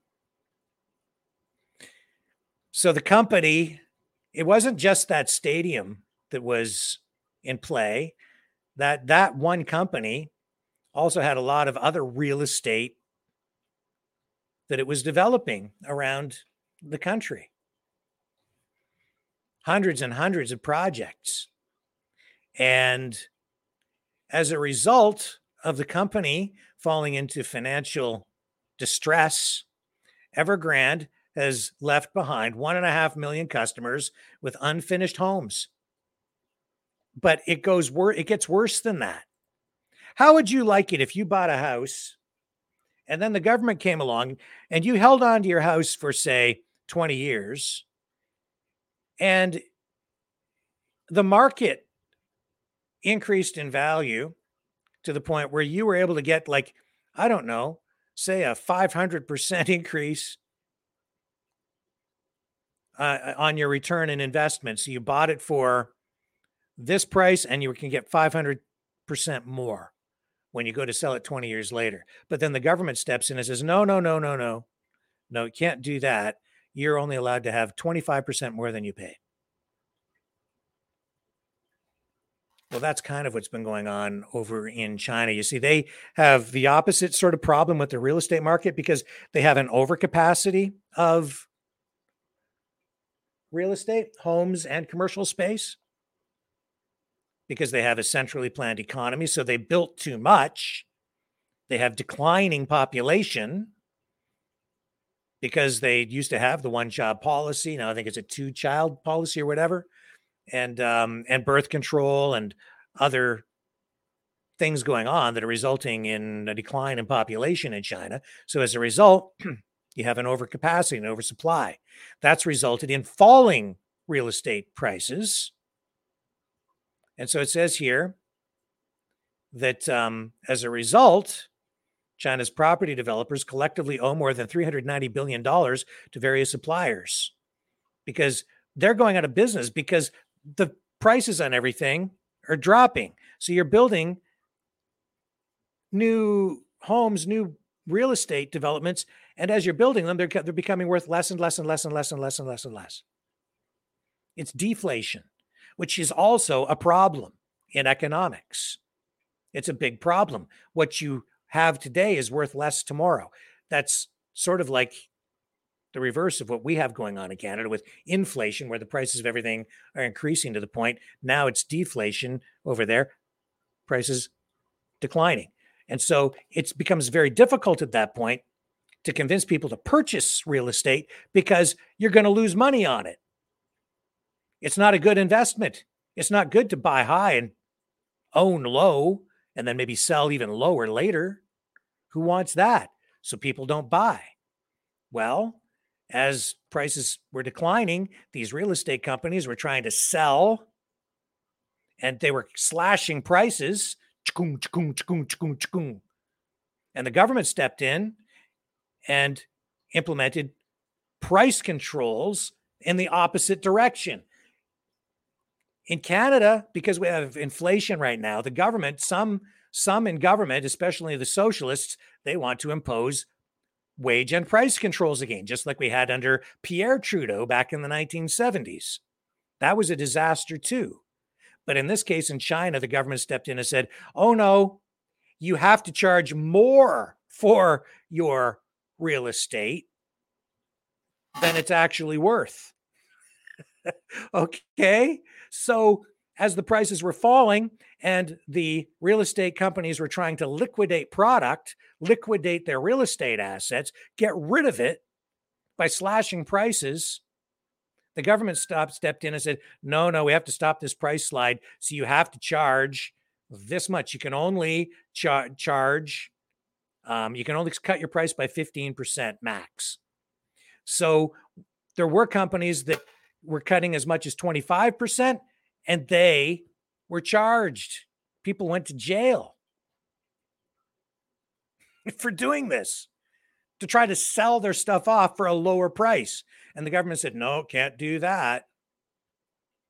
So as a result, the companies are left holding the bag on overvalued real estate. It's artificial. And then, you know, I hear people here in this country saying, uh, the country is just a myth. It's not even a real thing. It's just a, a, a figment of your imagination. We don't even have a constitution. Well, yes, we do. We have a constitution. It's right here.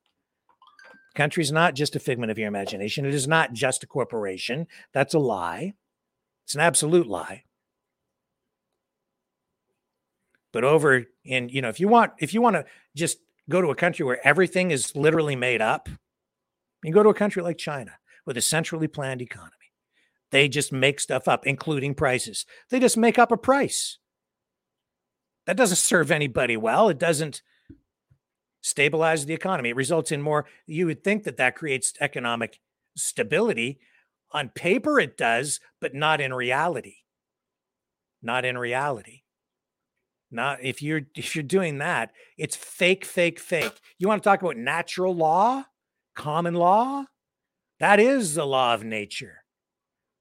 Supply and demand, the price dynamics free market. They control it. As a result, the companies that were unable to liquidate their assets, couldn't cover the expenses. They go belly up. But they, but as communist governments always do, they never accept responsibility for the impact, the unintended consequences of their actions and policies. So they just blame the CEO of the company and say he's just a greedy bastard, arrest him, throw him in jail. And that's what's been going on in the real estate market over in China. Fake economy. When you're dealing internationally, though, with someone like myself or anybody else, or even you, then they have to deal with reality. So you're on the international market and they don't have any choice because they're dealing with outside countries, people from other countries. So when you're exchanging internationally, well, then Chinese law itself doesn't directly apply except within their own borders. So they have to act in good faith. But within their own borders, centrally planned economy, that's what you get. If you think that that's better, think again. You want to tear our system down because you think it's all fake or whatever? Think again. Be careful what you ask for. You might just get it. You want to get locked in a in a little room when you get the sniffles? not being able to escape because it's an escape proof isolation chamber. It's going on right now. You just don't hear about it. You still want to tear our system down? You want to go to Cuba? Go to Cuba. Get off the plane. I've been there. Walk through the airport. Look at all the anti-American propaganda all on the the newsstands, the books, the you, you go watch TV. It's just uh, anti-American all the time. Every problem they have in Cuba is blamed on the Americans.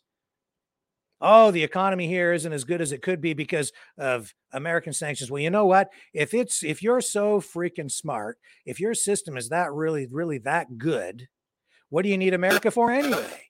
You don't like America. You don't like Canada. You don't like the West. You don't like free markets anyhow. So why do you have to rely on countries where they at least have, where we at least have some degree of free market left, which is, you know, free markets and uh, freedom that have always fueled economies worldwide and especially in the West. That's what propelled us to economic prosperity here but you hate that. So if you're so smart, what are you complaining about? If you didn't need it, then you didn't need it. You don't want it. Don't complain when you don't have it. But that's all I heard when I was down there. I'll never go back to Cuba. Then they penalize you when you're a tourist there. They charge you more for everything just because you're, well, in my case, Canadian. They say they love Canadians, but they charge you a fee just to get off the island. It's like a ransom on yourself. Pay it, and then we'll let you go.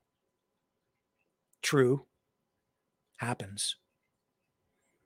Your dollar, they charge you a premium on it just to exchange it, just because you're a foreign tourist, so they know they can bilk you. And that's government policy. And that's not the free market. I'm a free market guy. I'm about freedom, real freedom, free markets, free speech, freedom, freedom, freedom. That means less government, not more. That's my position on it. I respect my communist friends. I understand where they're coming from, and they want equality, equity, whatever word you want to use. I get what you want. You're looking for fairness. But you know, there's nothing that's fair about any of that stuff ultimately because it's all coercive. It's government forcing people to cough up more in taxation so that the government can take it and control it. Taxation is in itself a form of price control. You sell your house, you've worked all your life, you, you work your fingers to the bone, you do all the right things, you save, you scrimp, you pay your mortgage. And then 20 years on, Justin Trudeau comes along prints up a whole bunch of money, devalues the currency, causing massive inflation. Housing prices go through the roof. But you don't really end up with anymore because everything is relative and everything's been inflated so much that you can't afford a place to live if you sell the one you've got. Everything becomes so expensive. Now, if you own multiple houses, I guess you can cash in, but everything's more expensive. You go to the grocery store, 30% more for, you know, your groceries over the last few years. 30, 40% more. My parents on fixed income, you know, but that's socialistic economics. That's Keynesian economics on steroids with a turbocharger and a supercharger sitting on top, and then 220 volts stuck in behind so that it really lights it on fire when you dump on the kerosene. And it blows up. An economic bomb is what that is. And that's what we're living through right now. But that's because he learned too well from his daddy. What a mess. You want to talk about natural law? Go read Adam Smith. There's an economist for you and learn about the invisible hand. Listen to Thomas Sowell, Milton Friedman, the great Milton Friedman. Learn about his economic pencil. Therein lies truth, and that is common law. That's natural law. That's the law of nature. What goes up must come down. Price elasticity of demand supply and demand. Learn about these things, learn those basics, and then you'll understand. Modern monetary theory, that just means print as much money as you want. That's just a huge tax on regular people. That's what Justin Trudeau engages in because he's a socialist, an economic fascist. And then this corporation thing. Everybody blames the corporations. Oh, the evil corporations, the corporations, the corporations. Yeah, corporations, they're kind of soulless, and they absolutely are because you know what? They're just entities, they're not real things. But you know, what is a corporation? Look at the word. People lose sight of this too. Corporations are not in themselves evil. People don't understand what the hell is going on with all of that. Oh, corporations, evil. Instantly, you think they're evil. You be careful what you vote for. You be careful what you who you support, and you be careful about tearing everything down because I'll tell you right now, those corporations are you. That's your retirement fund. That's your investment. That's your RRSP. That's your whatever. That's where your investments are. That's your job if you're working for one of those big corporations. The problem with corporations is not the corporations themselves, it's that they're in bed with government. Government and corporations have started to engage more robustly in these public private partnerships. It's a form of economic fascism. It is, in fact, economic fascism. It creates a corporatocracy. And because they get into bed together, they become far too powerful. And they feed off each other and they protect each other and they create barriers to entry into industries. And therefore, they actually limit competition It becomes very difficult for the average person to compete on any level, even with small businesses, because the big corporations with government protection control markets. It's a different kind of socialism. But from that, you do get some, you know,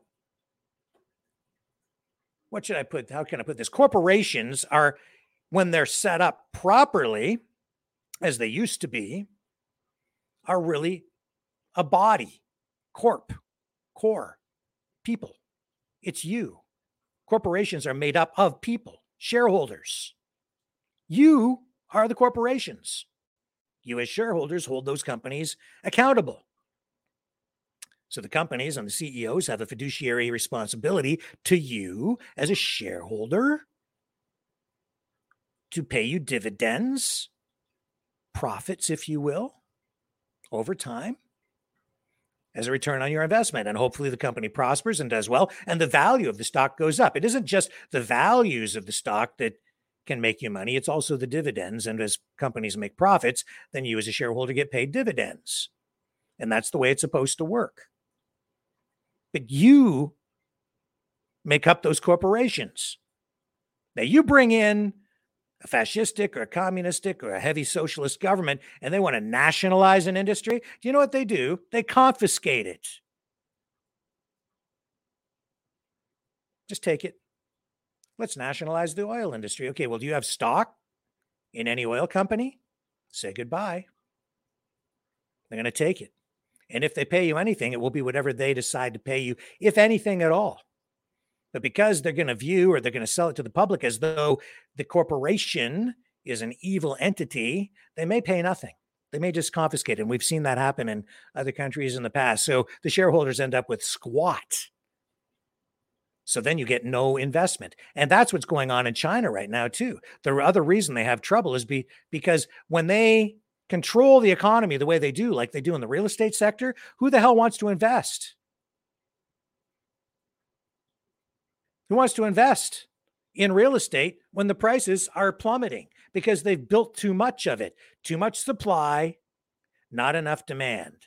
They try to stimulate the demand by keeping the prices high for a, for a product that is overvalued because it's a, it's all being artificially in, inflated. It's not a real price.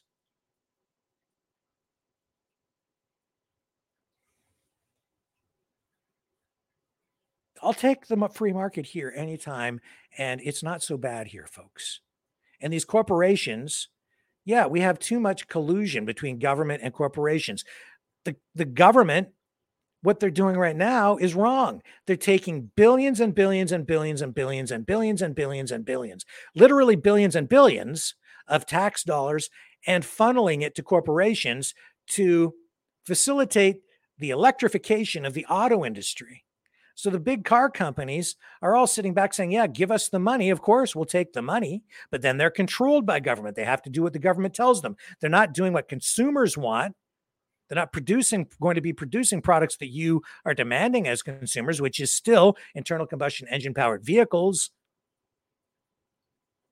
It's all government being shoved down your throat. Doesn't even serve the interests of us or the country, really. But that's what's going on. Some people are getting rich. That's really what it's about. It's companies stepping up and, oh, we'll take this cash, we'll take that cash, we'll build a battery plant over here. Yeah, my company's doing, you know, the mining for the lithium over here, over in this country. And oh, yeah, we'll take the cash there and take the cash there. And as everything shifts, it it fuels economic development in a way because now you have to shift you have to do these things and if you know that's coming it's kind of like inside insider trading. When you are controlling policy you know where things are going and then you and your friends you can position yourselves to catch all the profits over here and all the government grants and tax benefits as well because you knew it was coming. And when your guy gets into power you can scoop up all the cash you and your friends. That's what's going on. And that's happening internationally as well. But I'll still take our system because we can still fix that. We can still fix it. And I'm not getting locked in a in a room because I've got the sniffles and I'm not I'm not participating in rounding people up like the Uyghurs in China. And I'm sorry, but that is actually happening. And people, you know, who advocate or believe that China is this great you know, free society or something that serves the people better because they're communists. Sorry, it's just not freaking true. You can lie and deny all you want, but it's just a reality that's happening over there too. And I'm quick to call out the problems here too, but I'm going to call out the problems there as well. And they've got a big real estate problem, and we've got one of our own over here, but ours is still better than theirs. I don't want to tear it all down here, folks. And I sure as hell don't want to, you know, get into a situation like we're in right now where I'm sitting here I, I, I, watching. I don't want to see people get sucked down into a weird rabbit hole where they think Osama bin Laden is a hero. We've gone from the enemy of uh, my enemy is my friend to my enemy is my hero. Make no mistake, he was an enemy of America, still is and he's an enemy of the Jews, was. And to be sure, there's a problem on the other side too. Palestinian civilians being killed, no question about it. Although I don't believe the numbers we're getting from the health ministry in Gaza. I don't think we'll ever get true numbers out of there. That's a bunch of propaganda, too. Who knows how many people have actually died? We just don't know.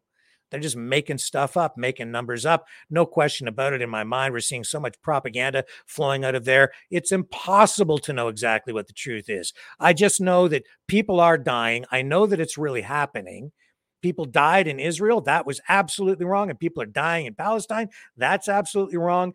Israel should not be, you know, engaging in land expansion. That shouldn't be going on. But I understand both sides. I think I do largely. There might be some nuances about it that maybe I'm not getting quite right, but overall, I'm getting it. And it's got to stop. Where? I also understand that the people calling for cease, a ceasefire, most of them not really interested in peace. They want the ceasefire so that Hamas can regroup and get ready to attack again. I get it. not an easy no easy answers here folks and i know that really what we're seeing over there right now is the result of misguided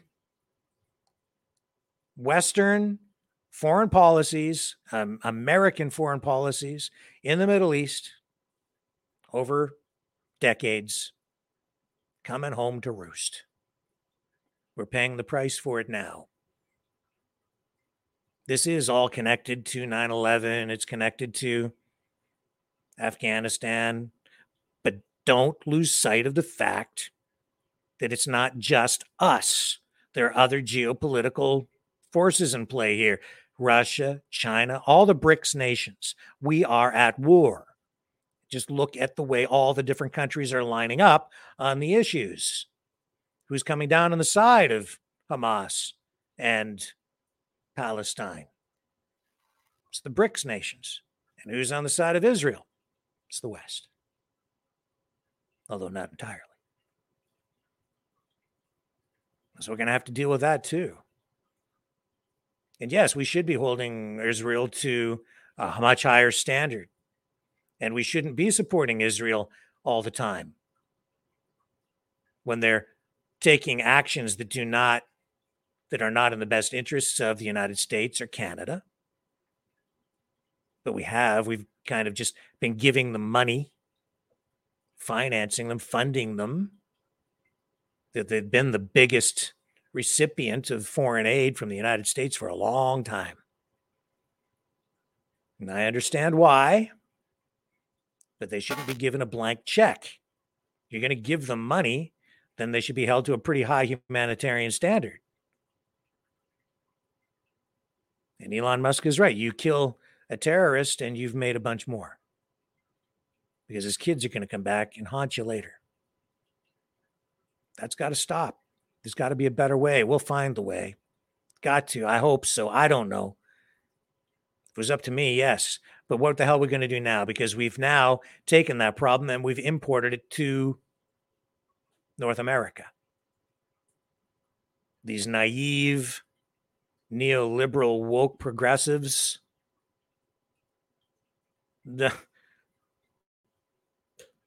I'd say, what were they thinking? But it's clear they don't. You can't take people who are at war and have been for a long time and bring some of them from this group and some from that group and then bring them to the country and have them live together here and not expect that you're going to get sparks. And this is worldwide and it's been choreographed. This has been planned. This whole thing. It's so obvious. It's disgusting. It's sickening.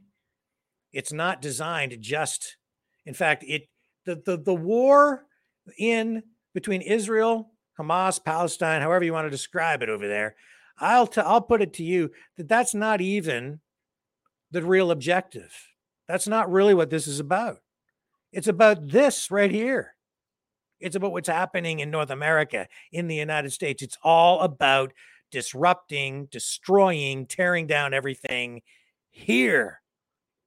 That's why we've been subjected to this anti Semitic rhetoric, this the recycled anti Semitic tropes with twisted, disguised, veiled language over the past few years, all designed to indoctrinate and the online social media and the movies and all the things that I've been showing you, and the social media platforms that have been spreading this and now taking it to a whole new level by simply doing things like get channeling people, directing them over to read Osama bin Laden's letter to America.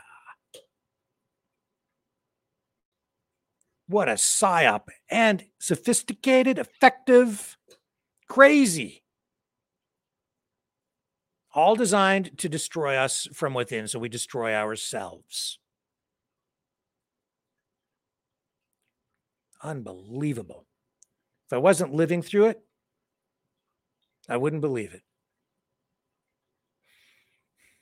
And you can't achieve that without extensive planning. I've seen intelligence reports on it. I've shown you some of that information here on this program in previous transmissions. now finally I'm seeing other social media influencers like Megyn Kelly coming out and just in very simple terms explaining it to people, illustrating it because now it's bubbled right up to the surface where you can actually see it on TikTok with those videos, with those people saying, I just read that letter and it's, I'm going through an existential crisis. I can't believe how it's changed my whole life. What a load of shit. What a load of crap. Propaganda. God help us all. I don't know how we get back from this, but we have to. I'll still take the chaos. At least I know we still have free speech, even though it's clear some outside influence influences, entities, governments, maybe even big companies are not acting in good faith. They're actually engaging in malicious speech.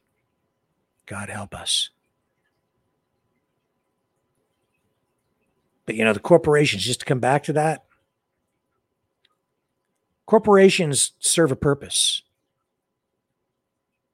Corporations allow cooperation between people in a market and allow the creation of larger companies that can have better economies of scale and run more efficiently because you have more economies of scale and it affords an opportunity to provide a better standard of living for everyone because the goods and services produced by those big companies are produced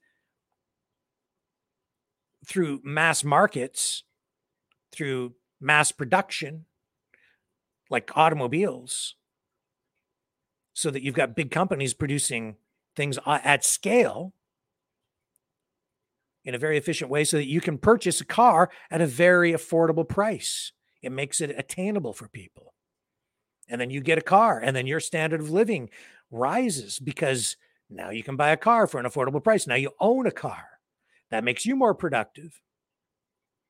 And you don't even have to work for the company and enjoy the benefits of the higher wages that some of these big companies are then able to pay because they have better economies of scale and efficiencies. And because they have a better ability to make profits on a larger scale, they can also provide things like pensions healthcare plans, company healthcare plans for their employees that small businesses largely can't provide because they don't operate on a big enough scale. And it's better for an economy to have a mix of companies like that. That's where government really should be stepping in is to provide some rules or laws, legislation to keep these big companies in check and make sure that there's still competition. That the markets aren't abused, that environmental laws, for instance, are followed. Because these companies are not people, they don't have feelings, they're just entities, legal entities that can engage in contracts because collectively, cooperatively, not so much collectively, but cooperatively, the shareholders are the people behind the entity. That's you. But be careful, be careful, be careful, be careful. These guys who advocate for collectivism, nationalization of industries, they don't give a damn about your investments. If you're an investor in a corporation, you know what you are? You're just a capitalist, a filthy, stinking, greedy capitalist, because you're just investing money, trying to make money on your money. So that's in their eyes wrong.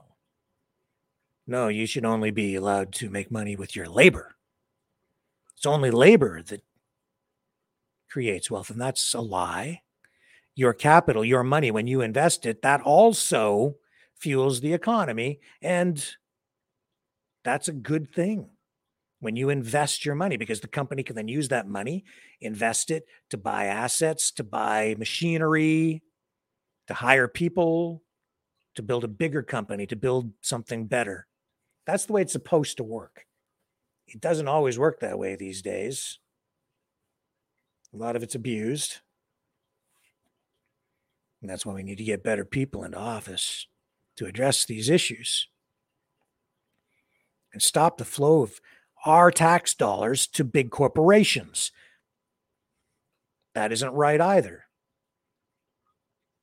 That's abusive, especially when it's like multinational corporations where a lot of the shareholders are in other countries.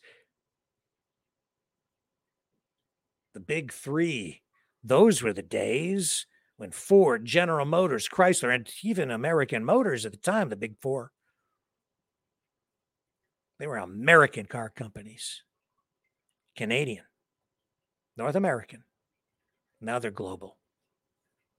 They feel no real connection anymore to the United States or Canada or even Mexico for that matter these days.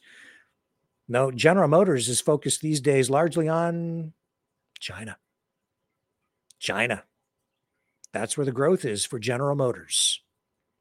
Oh, yeah, big American car company. Hey, yeah, not so much.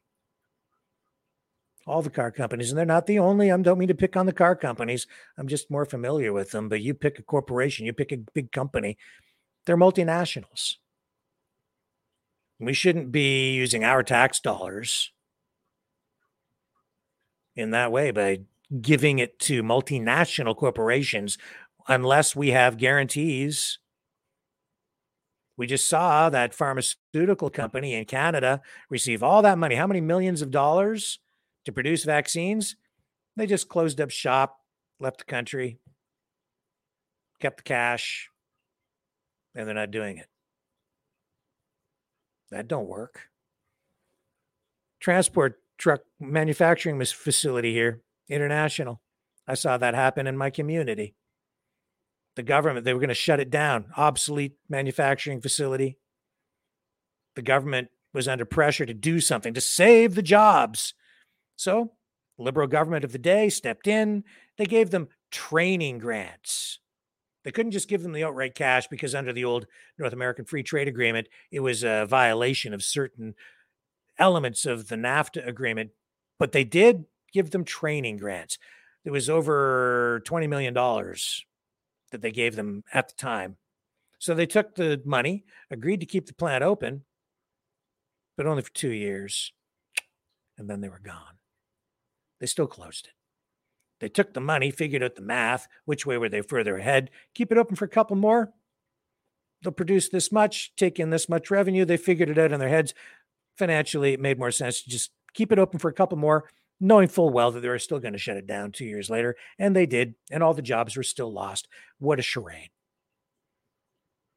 The you know community got a couple more years out of the place, I guess, but in the long run, was it worth the 20 million to save jobs? for two years? I don't think so. I don't think you got the return on the investment. Socialism, bailouts, same damn thing. You know what keeps everybody honest? The free damn market. That's right, the free market. Ain't no bailouts there, baby. Sink or swim. Do it right. Get it right, get rewarded. Get it wrong, go broke get economically woke, go broke.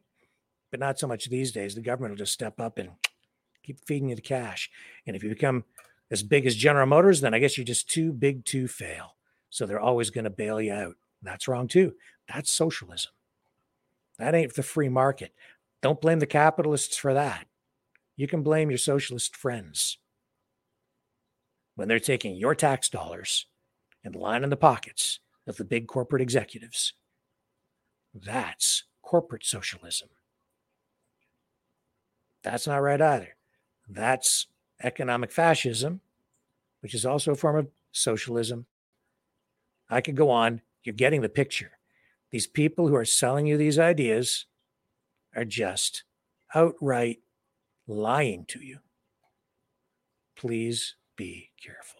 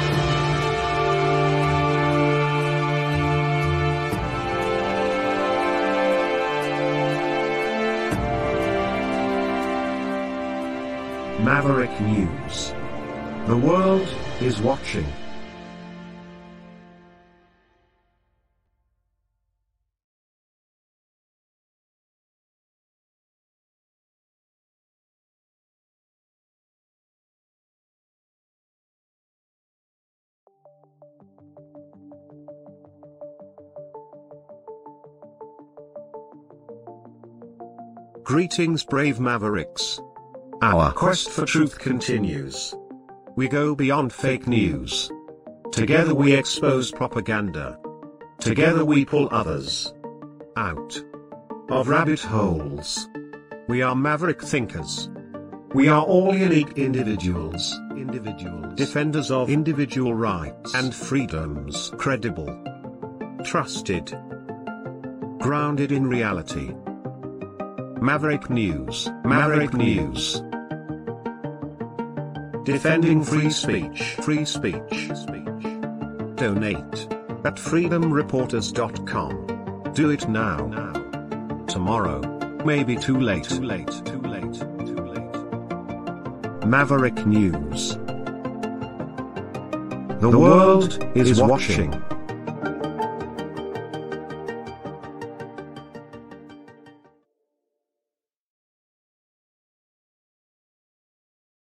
So yesterday, Joe Biden called, was it yesterday? Two days ago, called Joe Biden a dictator.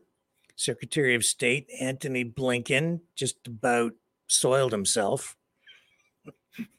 you could see he was extremely unhappy with Biden saying that after Xi Jinping and Joe Biden met in San Francisco. So, still on the political front, uh, Justin Trudeau did not quite fall into the same trap. This is how he responded when asked if Xi Jinping is a dictator. Chase, Globe and Mail.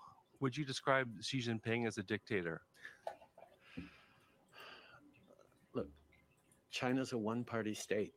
I don't think anyone would call it a democracy. La Chine est un, un pays à, à, à, un seul parti. Il n'y a pas personne qui dirait que c'est une démocratie. Uh, China as a basic dictatorship. Mr. Xi was already in charge. Mr. Biden, uh, the President of the United States, which is our security guarantor, also called him a dictator. Why won't you call him that? Listen, uh, we can get into uh, all sorts of different uh, uh, definitions. The fact is, he's not running a democracy. It's an authoritarian state. Steve Chase. Okay. That's true. It's an authoritarian state, although Justin did say that he admires China's basic dictatorship because he says they can turn their economy around on a dime. How? Because they're centrally planned. How, why? Because they can just make it up. They just make up the prices, and then whatever it is they write down on a piece of paper, on paper, it looks pretty damn good. But the reality is usually not always the case. I can tell you that, you know, out of Shenzhen, they've got their act together there. But that again is it's like that's an adoption of free markets and capitalism. And they need capital injected into China as much as any other country. They need investors. They need investment as well in order to keep their economy going. But it's the free markets that fuel the economy, even in China today. Now, what else did I have for you tonight? I wanted to also tonight I wanted to show you two sides of Robert F. Kennedy Jr. Um, two different videos to show you first how his team is trying to portray him. And if they've got this amazing new video out, then I'm going to show you another video the kinds of shit that shows you things from a completely different perspective. This shows you how nasty politics has become. Um, and how difficult it is, I think, to get yourself elected as president of the United States. Here's first, we're going to run this one. This is the positive side from the Kennedy campaign team. Polished, heavily produced, inspirational. This is a day of affirmation, a celebration of liberty. We stand here in the name of freedom. We are committed to peaceful and nonviolent change. We must recognize the full human equality of all of our people, not just to those of a particular religion, not just to those of a particular race, not just to the wealthy, but to all of the people. We must do it for the single and fundamental reason that it is the right thing to do.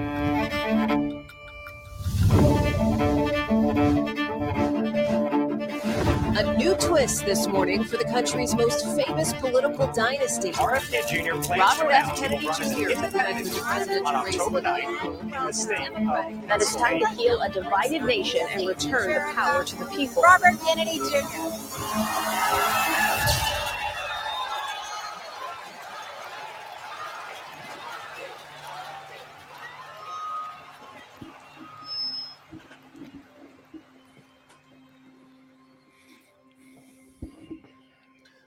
We are told today that our nation is hopelessly divided. But I found something different as I travel this country. I have witnessed an upwelling of optimism that I've never seen before. Something is stirring in us that says it doesn't have to be this way. And so I've come here today to declare our independence from the tyranny of corruption, which robs us of affordable lives, our belief in the future, and our respect for each other. But to do that, I must first declare my own independence independence from the Democratic Party.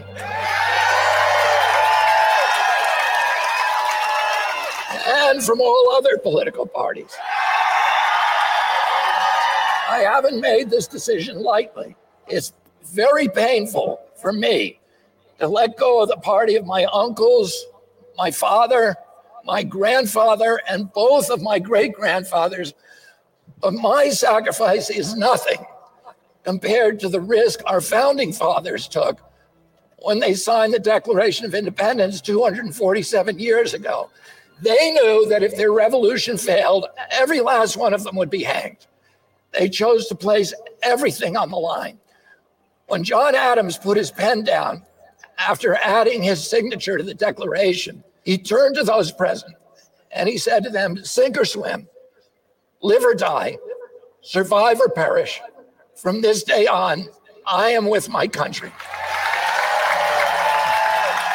I'm going to make that same pledge to you today so that I can stand before you, as every leader should stand before you, free of partisan allegiance, free from the backroom deals, a servant only to my conscience, to my creator, and to you.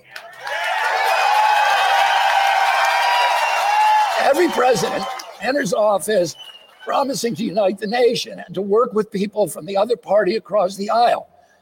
None of them ever does it. They can't. They're already chosen a side. Well, I'm not going to have that problem. I'm going to build coalitions from both sides of the aisle. And except for the small minority of public officials who are actually corrupt, I'm going to tell you this secret. They too want liberation from the system that has captured them. And isn't that ultimately what we all want? Liberation from a system that robs us of our wealth, our health, our hope, our patriotism, our ideals, our freedoms, and ultimately our sense of ourselves as a good and capable people. Is healing our divided nation possible? Let's go take back our country. God bless you, and God bless the United States of America.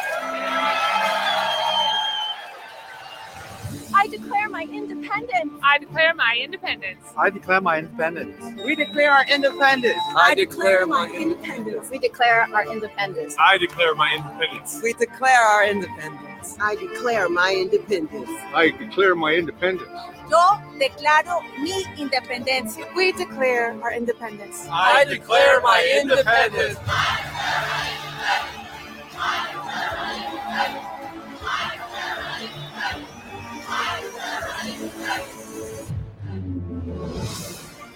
Few men are willing to brave the disapproval of their fellows, the censure of their colleagues, the wrath of their society.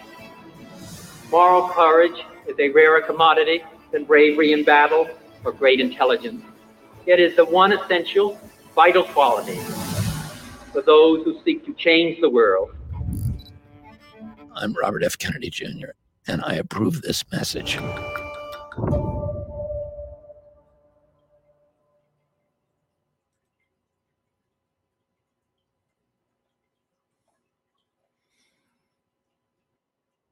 Pretty powerful.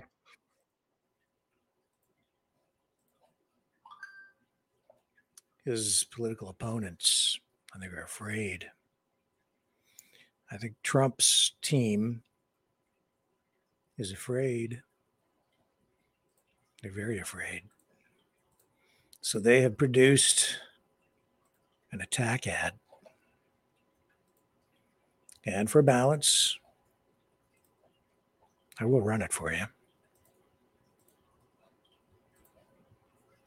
I'm interested in what you have to say in the chat about this. Boy, politics is a blood sport. Here we go. Are you ready? Buckle up.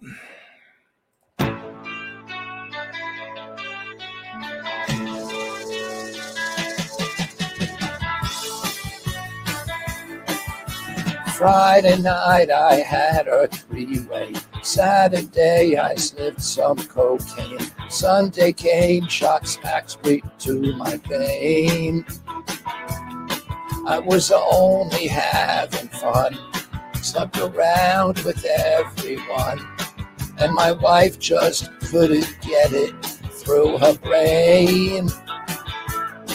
I was banging broads from here to Rome. She could join in or leave me alone. Even told her, kill yourself for all I care. And she cried and cried and cried till she hung herself up high. And now my sexcapades were not affairs. You called me out. I'm just a commie. Oh, but it just may be a Kennedy you're looking for. Turn out the light. I'm independent. You call me out for all my lies and you call me right.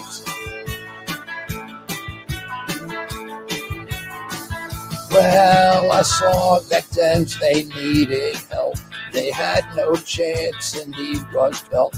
I told them I could help them if we lied.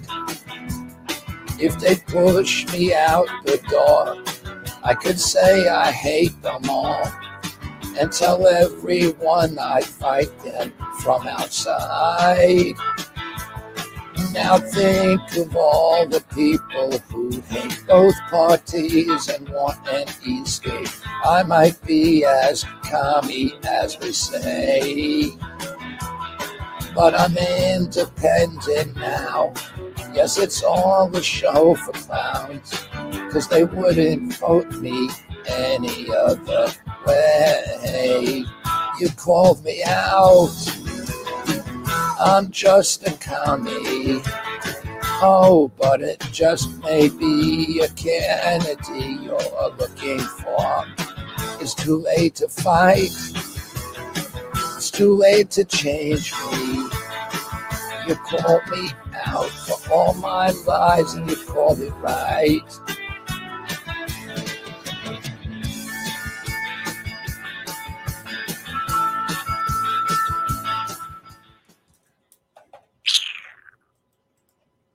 Hmm. Brutal. I'm going to check the chat. Anybody have any thoughts on that? oh, man. Was that brutal or what? So I would say that comes from the Trump side.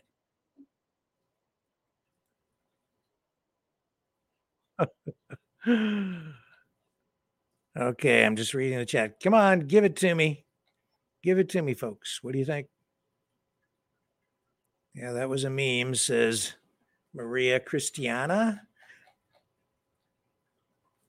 Yeah.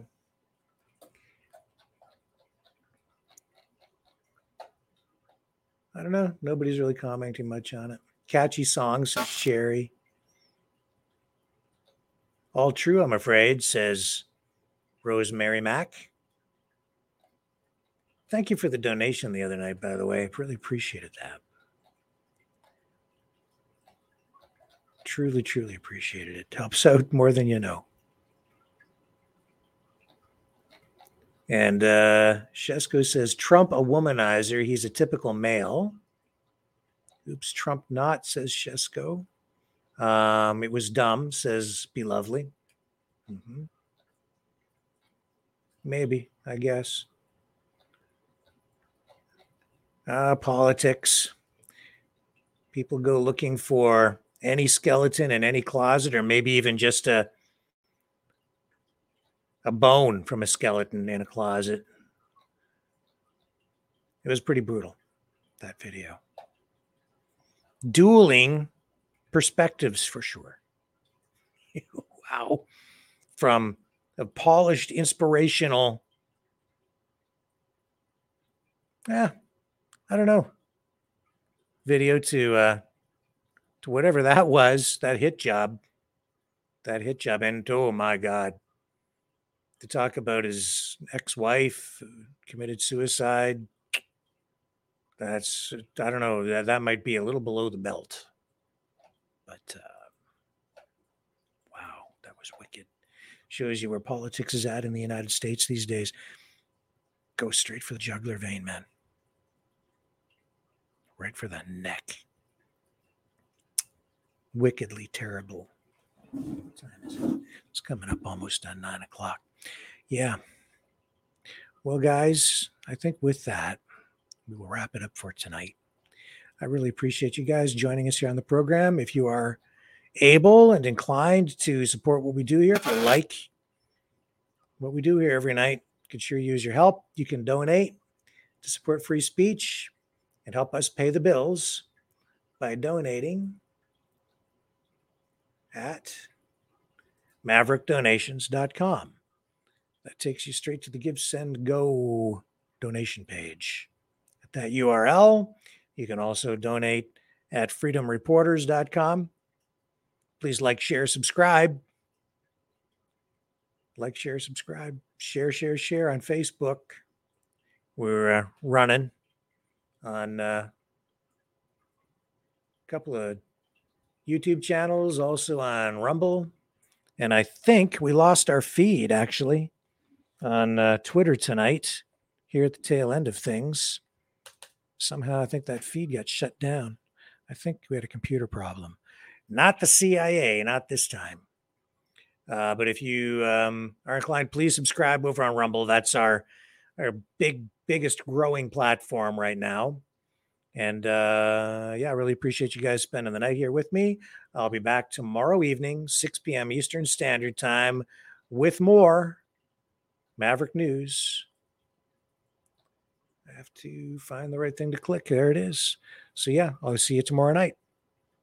Love y'all. Catch you on the flip side.